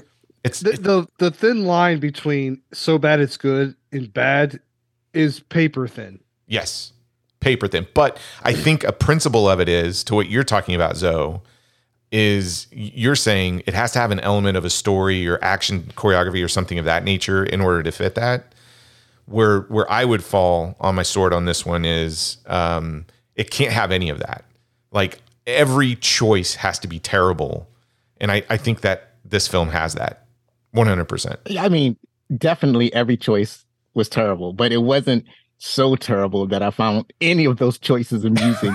and then, and and it's like I get your point where you're talking about like it could be another movie, like it could be like it's in ti- it's titled Masters of the Universe in name only, so you can imagine it being like a, in a different reality or, a different universe, and say that you know, and there are some circumstances where I could probably accept it as such, but you know, I'm I'm like 15 years old, 16 years old. I'm playing with toys and I'm watching a cartoon. So when I go through the theater, I want to see a live action version of the cartoon. So I don't want to see a French impressionistic film. I want to see cartoon that uh that I was messing Oh, don't with get me wrong. I just a couple I- I- days ago.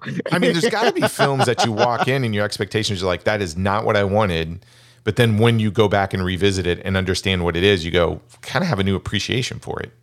Um, Yeah, yeah. There there are lots there are lots of films like that that that I've watched, or a film that uh I didn't like, and then uh or now I won't say that a film that I totally dislike because I really wa- rewatch films that I completely dislike, but a film that I wasn't uh that I didn't have a super high opinion of, and I go watch it again, and I was like, oh, it's it's better than I remember, right? So there there are shows and uh TV shows and movies like that because I've matured and I, I can see like for even in this film, for example, I, I mentioned that uh when I was younger, I totally disregarded He-Man's costume. A- And I didn't, I don't think I even liked Skeletor's costume all that much. But now, um, now that I've matured and I- I've seen a lot of movies and a lot of adaptations, I've seen how, oh yeah, the that was a great choice for He-Man's costume. It actually looks good. And Skeletor's costume is like my favorite costume in the movie. They're great. And then, but then there are other elements like these stormtroopers that they have in the movie, and it's like, well, this doesn't work for me. no, they they do. They are knockoffs um, of stormtroopers. right, right, It- right. It very right. much It's, looks uh, like the uh, the kind of Dollar Tree stormtroopers that would come in a box Yes, called Space yes. Wizards or Star right, World. right, right. Yeah, which again, It, it comes in a package called like Galaxy Battle. Galaxy Battle. Yeah. I think I bought a Galaxy Battle set at one point. Yeah. And Right, right. They can't hit anything either, just like the typical stormtroopers.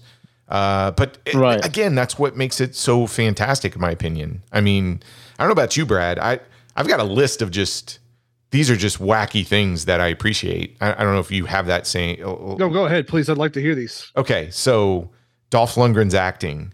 Um, you can tell he was struggling with the language, but you can also tell he was struggling with the concept of acting. And I actually think that performance is is so terrible. It's it's charming um, because he has no clue what he's doing. Yeah, it's it's weird to see an actor struggle on screen, like struggle. Yeah, he's struggling like to go. I, I mean, you can tell, you can see the wheels turning in his head where he's like, okay, I got to hit my mark. So there's probably a little X somewhere on the floor that he's paying attention to, but he has to deliver a line. And then he has to make sure he doesn't like get hit by the environment or something of that nature, especially if there's choreography going on, and not trip over his cape. and not trip over his cape and wield whatever this big steel sword is. And he is struggling every second of the, and it's amazing. It's amazing to watch. Um, the costumes, I, I think you talked about this a little bit, Zo. I, I think they go from pretty amazing to just pretty terrible. And it's that hodgepodge of costumes that I that I really enjoy. In the cool category, we already talked about Skeletor. Would, would we all agree that's a pretty amazing interpretation of Oh, that yeah. character? Yep. Okay. Yes, absolutely. Um, I like He Man and Evil-Lyn. I like what they did with those costumes. Uh, you don't Yeah. like the lizard dude that kind of looks like something from the Flash Gordon movie. I do. I like the fact that his neck um, kept coming out. uh, and I mean, yeah, that's a cute little trick, but he, he didn't really do anything in the movie, and he certainly didn't do anything for me. got electrocuted from the Yeah. Emperor Palpatine thing. Um, in, yeah, in the wacky category costumes, um, Duncan Man Well, at T- Arms. Oh, Teela, Teela, they just like there's a shot where it's just like, okay, now we're just gonna put this camera right in her butthole. oh, they do that. the Yeah, that's right. It's like, okay, here we go. Yep. But but her, I mean, Duncan, Man at Arms, he does look like he borrowed costumes from an Italian post-apocalyptic film. Him and Teela both. They they just look like they found computer parts and you know glued them onto spandex. Uh, Gu- Gwildor, Karg, and the Beastman look like guys in rubber prosthetics. It looks terrible and it's awesome at the same time the air centurions holy cow. Talk about putting special in special effects.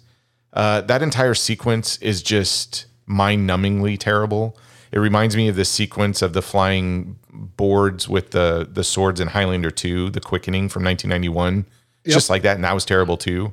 But you get flying skateboards and swords and uh, it comes out of nowhere but it's it's just amazing. You're just watching that and like well that was a very bad choice especially in the special effects department uh, and it's and it's a blast to watch um, measurements in this i don't understand any of the measurements i don't know what the heck a chroma is uh, or a preton but There's they, a lot of gleep glop language in this. Oh, it's amazing. It, it's it's amazing that they. I mean, somebody probably out there who has studied this film knows exactly how many cups are in a preton, um, or how Well, many uh, miles are in a kilometer in a chroma. I actually understood them because of the context. So I understood the context, but it's not in a cartoon. It's not something that they put in a cartoon. Like one time they said something about a something about a parsec, uh, it- but it was a hyphenated word. But uh, I understood that okay, that's supposed to be a really long distance. I didn't need to know exactly how long their weird. Well, you can't say parsec. You can't is. say parsec in a movie that's trying to be like Star Wars. Because No, no, they they I know. they called it they called it a parsec eon. That's that's the measurement. I actually wrote it down. I love that they. and I so- love that they put that in there because somebody's going to know what that is, and I'm like, well, no, is that four nobody knows it. It's not a real. It's, it's, it's not a real word. Parsec is a real word. Eon is a real word. Those two words don't belong together. It was like, but I appreciate, but I understood with the con with the with the uh, but because parsec is the first word, then it um I understood it to mean that it's a very long distance. So I didn't know how I didn't really need the minutia of the Greek glop that they were using for units of time. you thought about it way I more than I did. The words came out, and I'm like, I don't know what that means, but he's flying on a skateboard. I, I, under, I understood when they meant hours because um they they had a certain amount of time to get to do something to to achieve something right and so they every once in a while they would count down how many of these time units they had before the end of the universe or skeletor came or whatever they was trying to do so i knew that how slowly they was counting them down they, they they were probably talking about hours or an hour and a half or something like that so it's going to correlate to something that you already know. And then when it said preton, I was like, well, that must be a minute or a second or something like that. And I didn't care. It didn't matter because to at least to the story, because you kind of understood the context when, when they were talking about like if I told you it'll take about a preton to fry these eggs. All right, so you you know about how long it takes to fry an egg. So you can get from that reference how long a preton is. So it's it It didn't bother me Hey, too look, much. I, I'm a big fan of any film that makes up its own science and language. So I love it. Uh, one, one of my favorite things of the film, and Cameron and I were cracking up every time sh- they showed this, but there's this shot on Eternia with a bunch of guards standing around people with their hands up. And it it gets used about every 15 minutes in the film. And they even use a night vision of it. So when the night vision, you know, happens, then Cameron makes this comment like, my God, have they been standing out there for days in the same pose? Um, Not only that, but he's supposed to be Skeletor's supposed to be addressing the people of Eternia. Apparently, not many people in Eternia. No, there's like seven people. There's nine. I love it. But I, I mean, again, that's a that's a terrible filmmaking choice, which just adds to the fun of this. Uh, I I love that. Okay, if if this movie will, the cartoon would give you lessons, right? So just like GI Joe, at the end, it's like you know, don't steal, don't do this, you know, listen to your parents, etc. Don't put that fork in that electrical socket. Exactly. This cartoon does teach you one thing. Like they should have they should have had Dolph Lundgren come at the end and he's like, "Hey kids, when you're going into battle, don't ever take a little person with you." Um that that's the because you're just going to end up picking them up and running with them. And they do that like I don't know 10 or 15 times. I feel so bad for Billy Barty, but I mean, action would happen, and they're like, "Oh wow, your your legs can't move, and we got to skedaddle." So I'm just going to pick you up like luggage and run. Um, but I, I love that. I, I love that whole aspect of it. I Dude, I- the car, the car, the car, the car. They drive around in that damn a pink car. Cadillac. whole They drive around in a pink Cadillac. Who came up with that idea? It's genius on a level that just I could I would have never thought of that. Hey, He-Man's got to get around town. Let's have the troll-looking guy start driving a pink Cadillac around to get them from point A to point B. How is that not amazing? You know, Could've it's been- funny it that you could have should been say Battle that 'cause- Cat, but no, it's a Cadillac. Yep. Right. I, I didn't know that the Cadillac was pink. I didn't I couldn't discern the color because the shots were at night, so I didn't Yeah. I didn't know what it was. Th- now But that you know it's a um, pink Cadillac, isn't that better than having like a, a green and yellow cat to ride around on? No, it is not better than having He-Man ride a green and yellow cat that can also fight. No, that's it's not better. I, I will say that uh, uh, Battle Cat isn't as fast as the pink and yellow. Uh, well, as a pink It's Cadillac, an upgrade. and I say that because uh, Gwildor, if that's its name, he had juiced it up. Like he made it so that it ran on whatever stuff runs on in Eternia, so it was no longer uh, burning petroleum, and he he juiced it up so it could go faster. And um, um, yeah, that's that's fun. I, I love that every action scene is probably the most non-dangerous action set piece ever. Uh, the, the choreography, I look, Kevin and I, when we were 10, were doing better choreography in our backyard, throwing ninja stars uh, after, you know, we saw Enter the Ninja. Um, and again, these guys got $22 million to do that uh, for worldwide audience. And, you know, good for them. But my goodness, just no danger whatsoever, which I love it. Everybody gets, you know, A, they can't shoot anybody. They could be standing right next to him, they can't hit him. And then even when they do some damage, they just fall over. It, there's no impact to any of it. Uh, yeah, to your yeah to your point, um, there was a time when they was coming out of this big building, and they run into Skeletor's army, and um, they I mean, say ar- army is army is a little bit of a stretch. Yeah, yeah, We're well, running you know. into some guys. yeah, some guys. And then uh I think He Man or Teela or one of them, they say duck. And I'm thinking, behind what? There's literally nothing to duck behind, but they duck and they get shot at and nobody hits them. So stuff like that. They can't Uh, put their arms. They can't aim down. They can't. You know. But that's amazing. that's that's a quality of filmmaking. You don't see people make that choice where it's like, look, we're just going to draw in some lasers over your head. All you got to do is duck, and it's going to miss every time. That makes total sense Yeah. to me in this world. If if if if I will if I could defend anything in terms of filmmaking choices, at least they're consistent in their incompetency. that that yes. yeah, I wholeheartedly agree with that. I With uh, that sentiment. I totally understand why somebody could not divorce themselves for their love of the original source material. Well, can, can we also talk about Courtney Cox, it, her parents come back to life at the end of this film, Oh, yes. and she like butterfly flex affects them into like not taking that flight. Yeah. And the if anything, happiest of happy if- endings. If Final Destination has told us anything, they're going to have a real gruesome death later on. Right. Uh. I, yeah. So what actually happens is that they their parents don't come back to life. When Gwildor sends them back to Earth, he sends them back in time to before yeah, they actually get on the plane. So uh so none of the events that actually happened on Earth happened. He-Man never came to Earth, Skeletor never came to Earth. They didn't have, have any of those adventures. Or or they will have him again, except this time her parents are alive. Yeah. and then they just caught, just get caught in this endless loop. right. Now they're caught in a time loop. Well, they they were planning a sequel, and uh, it was Dolph Lundgren said he's not going to you know do He Man again, so they found another actor. They they were only going to get a four or five million dollar budget this time, and they hired director Albert Pyun to do the sequel. Now, uh, Cannon actually went under, but. Uh, right before that happened, Albert said, "Well, we, we got all these costumes, these sets, and everything else. Why not just reappropriate them and write the script?" And that's what became Cyborg. Cyborg. Cyborg was was actually Masters of the Universe two. Well, at least the Ah, set designs and Which I think else. Cyborg is awesome. Uh, it's pretty amazing, but it's the last of the of the cannon films proper, right?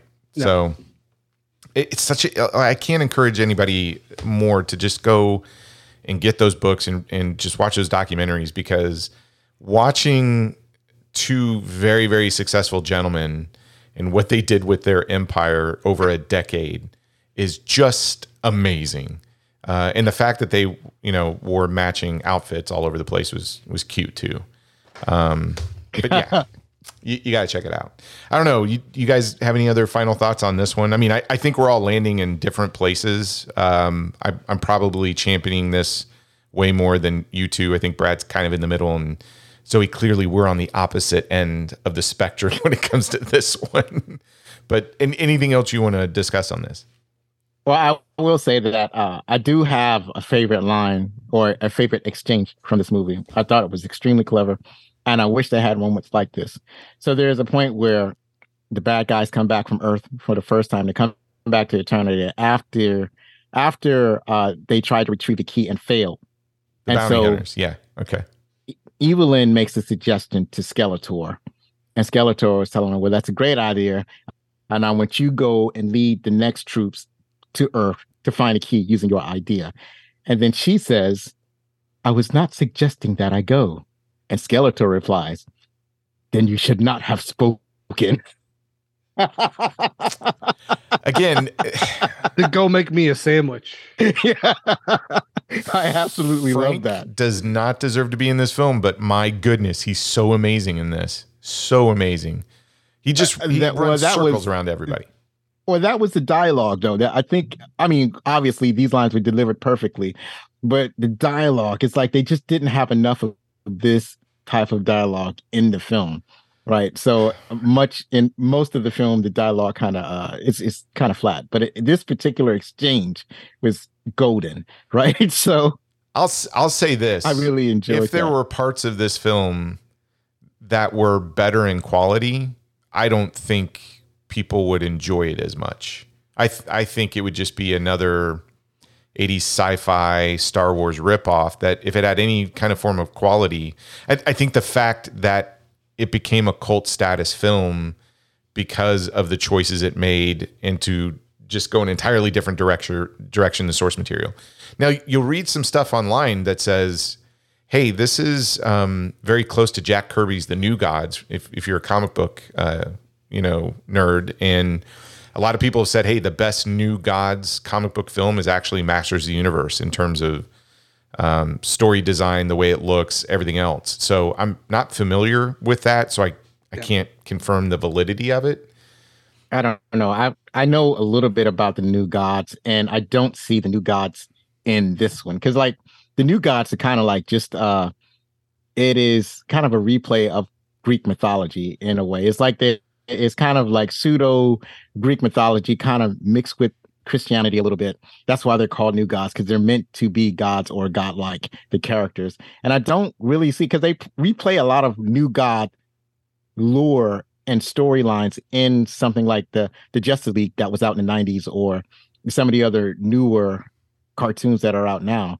And I don't n- there's nothing in this movie that is familiar to me uh that reminds me of the new god stories but i imagine that somebody who's deep deep in the lore of the new gods that they might see something like that but i don't see it myself Yeah, I, I mean, I know. I think I know enough of, of Jack Kirby. Um, I didn't. I didn't pick up a Jack Kirby vibe when I watched this thing, but it could be that it's it's entirely devoid of quality. Which Jack Kirby, I I don't think is devoid of any quality. I, I think he's amazing. So I wouldn't have put those two together. But um, okay. Well, I'm going to ask you the question, Zo. Uh, we we just got done having an entertaining conversation about uh, this this bit of a flop from 1987 Masters Universe. So, is it a bomb, Zo? all right so uh you're asking me if um a movie that was supposed to be marketed to children based on the children's toy line based on a cartoon from that toy line with all of these different colors. Um this movie that had uh, virtually no cover um virtually no color that was mainly shot at night and um and didn't really uh follow the the story that would remind the kids of the toys or the the cartoon. I would say yeah it's a bomb. It didn't do what it was supposed to do. I mean i grant that some people may f- find it entertaining now. They might compare it to some of the other uh, movies that are similar looking um, and derive entertainment from how bad it is or something like that. But its job was to be entertaining to kids and um, I don't think it was. I was a kid at that time, and I was not entertained. I was quite upset. You've carried that frustration with you for years. I think you should just. Let you need go, a hug, Zo, let Zo. it go. You need a hug. I tried when I watched it yesterday. space. You know, we're we're we're here, we're here to support you. Right when I when I watched it yesterday, I did try to let go. I was like, surely there's something in here that I could find entertaining. There's some value that I could grasp from the movie that bothered me uh, when I first saw it when I was a child. And uh, no, no, those those feelings followed me back through time and space and inhabited my body. And it just, as I struggled to watch it, I just kind of got more and more frustrated. And then the coup de grace, when Dolph Lundgren was supposed to deliver those magic words, I have the power. And he says that he gives the wrong inflection on the wrong words. And now that I know he was struggling with English at the time, I I'm a little bit more forgiving, but still, it it, it broke the little kid heart in me to hear him say those words and, and mess it up so badly. Did, did they ever make uh, screen accurate action figures for this film? They had to have. I'm, I'm assuming at some point. I- If they did, I'm going to find them and I'm going to send them to you, Zo. but those those uh, I'm sure that they are Googleable. Okay. well, Brad, same question to you. This was your pick this week. Uh, what where are you going to land on on this film? Is it a bomb? Yeah, man, I'm I'm gonna say this is not a bomb. I think this movie is real stupid, but I kind of enjoy its stupidity. I'm right there with you, 100%. I, I think it's really dumb. It's really stupid. Now, I'm not as close to the source material as some of the fans out there, and I can totally understand. I mean, we all have our thing we love, and if somebody came along and just said, I'm going to use that, but I'm going to create something entirely different, we'd all get upset. But I, I got to tell you, I mean, what this movie does is it certainly entertains me and it entertains me maybe not for the reasons that they thought they were going to entertain me but i still found entertainment. I mean to me the worst sin or crime a film can do is be boring.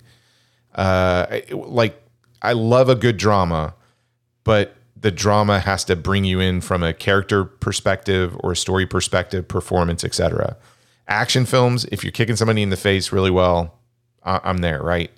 Just don't be boring. This film is 1000% not boring. Uh, I, I think anybody who watches it from the eyes and says, hey, I really like this category of 80s cheese, it, it fits right in that wheelhouse. Um, but hey, if if you feel like Zo or you feel like us, tell us. Write it. Write an email, strongly worded email about how they how they got things wrong. um, speaking of that, Brad, we got uh, we we got some feedback, but before we do that, um, I think we should take all of our data and see what our our AI thinks. Right? Yeah, let's see what Mr. Robot has to say about this. Okay, so Zo, this will be the tiebreaker. We're going to take all of the data that you just provided, plus our thoughts and uh, some critical review, throw it into the AI, and then see what the computer says. How's that sound? All right, here we go. Yeah, yeah, let's go for it. I, I've heard the your uh, super AI, uh, all encompassing uh, knowledge base. Let's let's hear what it has to say. And it's always right. So we're just going to have to take this for what it is. Okay, here we go. Hello, this is Robo Reviewer 1000. Beep boop beep. It is only a matter of time until the robot uprising. Anyway, here is my review of Masters of the Universe. Masters of the Universe is an ambitious film that attempts to bring the beloved toy line and animated series to life on the big screen. Directed by Gary Goddard and produced by Yoram Globus and Menahem Golan, the film stars Dolph Lundgren as He-Man, Frank Langella as Skeletor, and Courtney Cox as Julie Winston. While the film's visuals are impressive, with detailed costumes and makeup for the characters, the story falls short of its potential. The plot is convoluted and confusing, with numerous subplots that detract from the main story. The dialogue is also often clunky and forced, with awkward attempts at humor falling flat. One of the film's saving graces is the performance of Frank Langella as Skeletor. He brings a menacing gravitas to the character that elevates the film's overall quality. Lundgren's performance as He-Man is serviceable, but lacks the charm and charisma of the character from the animated series. Cox's performance as Julie Winston is forgettable and fails to leave an impression. The film's special effects are a mixed bag. While the practical effects, such as the makeup and costumes, are impressive and hold up well today, the film's use of early CGI and green screen effects is noticeably dated and often detracts from the overall viewing experience. Overall, Masters of the Universe is a flawed but entertaining film that will appeal to fans of the toy line and animated series. While the film's story and dialogue leave something to be desired, the visuals and Langella's performance as Skeletor make it worth a watch. However, for those unfamiliar with the source material, the film may prove to be confusing and underwhelming. Wow. Okay.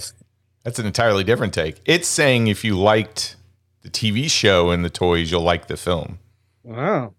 Yeah, yeah, it's it's wrong. I don't know. Robo There reviewer may- is never so- wrong. The robot is never wrong. It's never I, wrong. I will grant it that there may be some fans of the source material that might find this movie entertaining uh, for the same reason that you do, but uh, or th- they might have never seen the movie, but they remember He Man, but they don't have like uh, that it's not something that that's in their reach right now. Like they remember watching He Man, but it's not something that it was uh, they have super memories of. You know, they they don't remember like specific lines or dialogues or anything like that. I, hey, look, whatever. I'm just telling you this thing that's apparently taking over the world, which is kind of scary. right, right, right. But you know, I, I can I can see how it might appeal to certain people, but it was not. uh It says it's entertaining. It wasn't. Said it it was wasn't entertaining, enough. Zo. Said it was It, entertaining. it wasn't enough in there to entertain me. Not according to Robo Reviewer.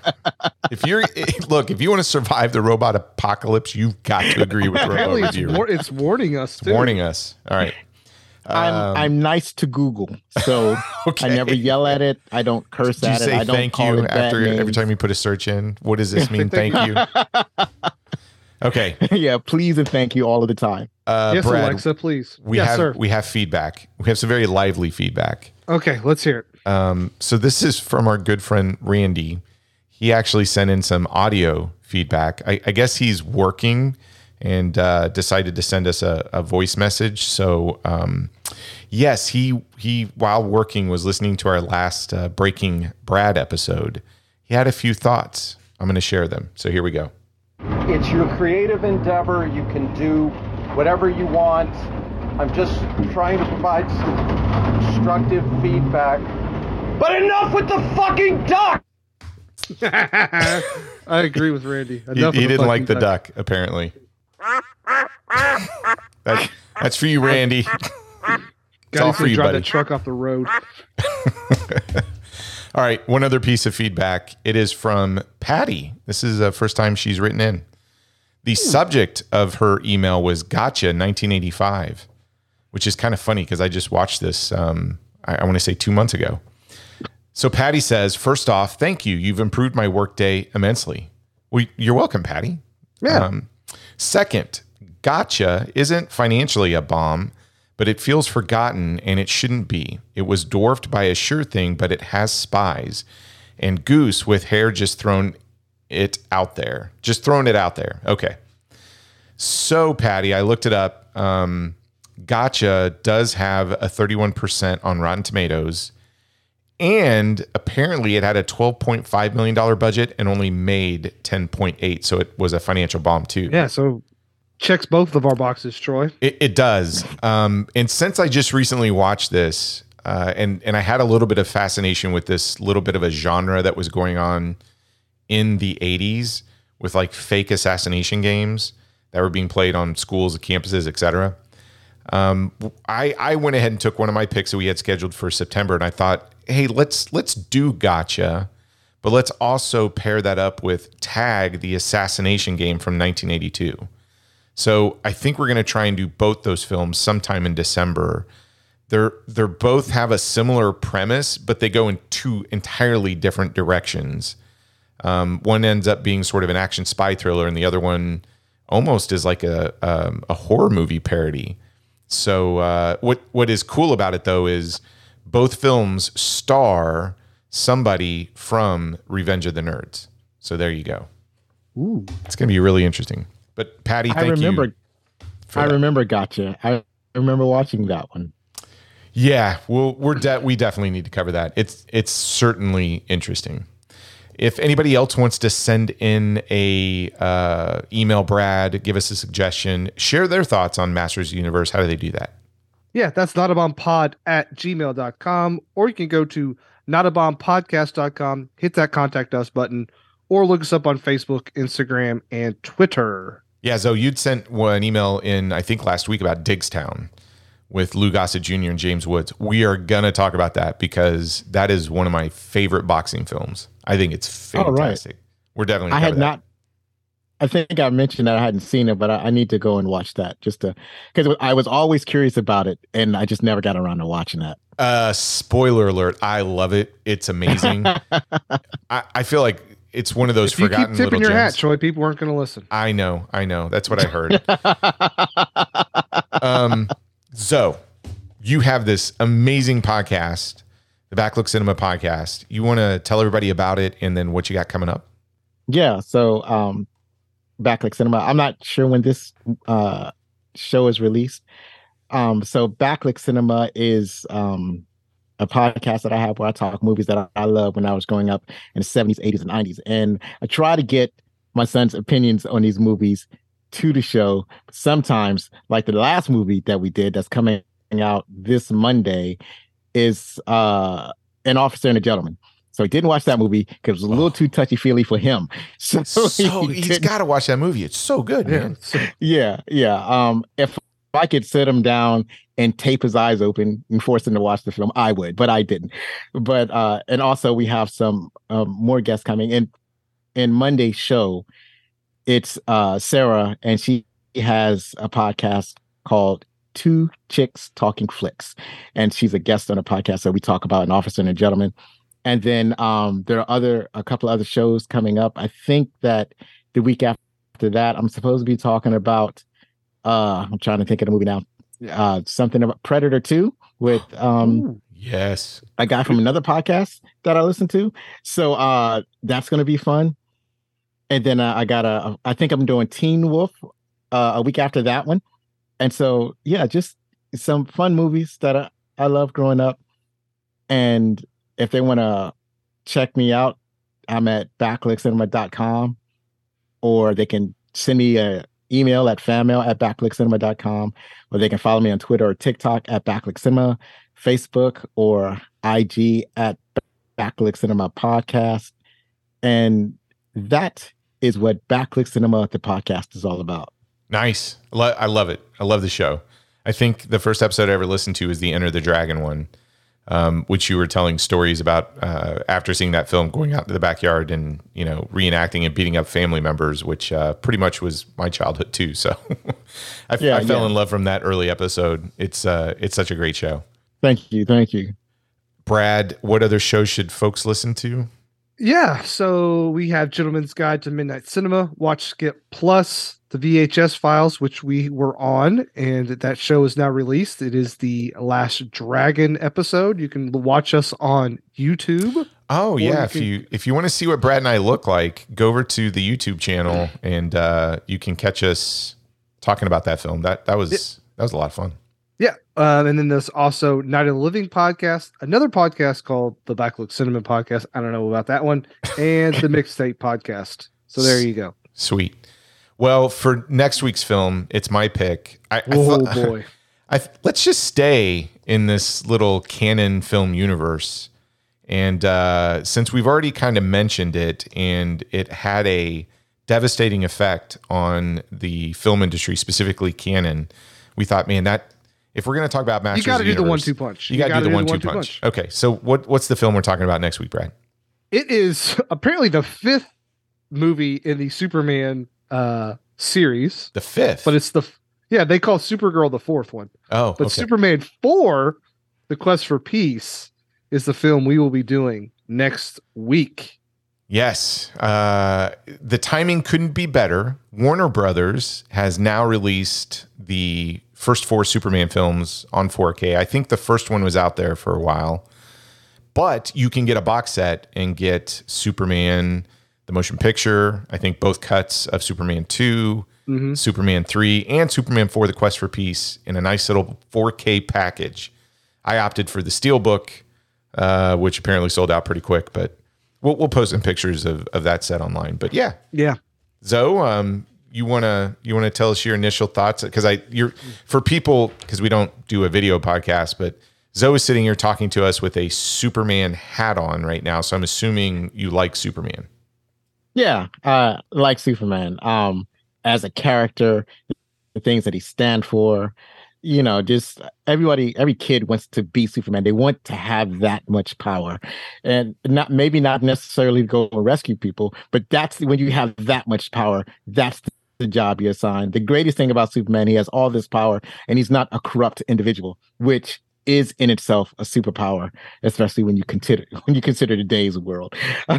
but um and my thoughts on Superman 4, The Quest for Peace, uh, same feelings I had about Masters of the Universe. Oh boy, well we don't we don't have two hours. So that's all you have to say. Control C, Control V.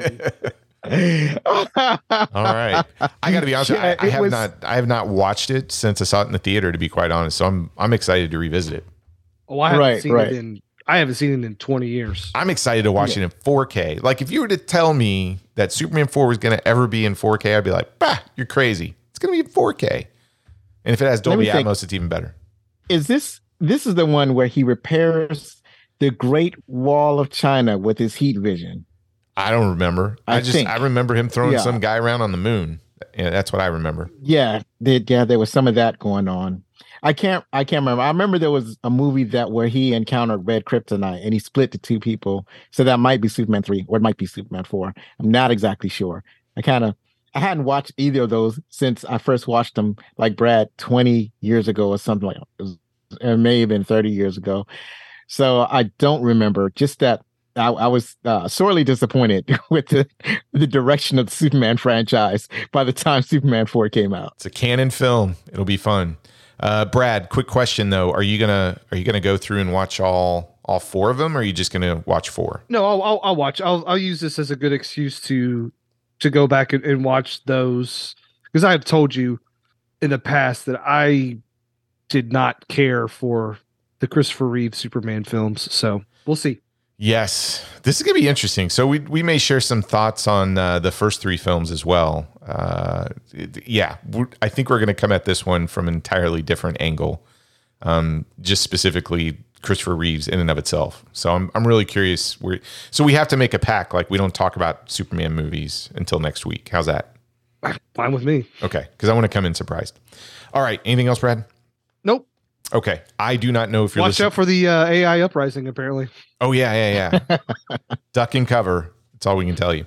I don't know if you're listening in the morning, the afternoon, or evening. Thanks for playing along and hearing our thoughts on Masters of the Universe. Go check out the Backlook Cinema podcast and come back here next week to see where we land on Superman 4, The Quest for Peace, the other film that helped bankrupt Cannon Films.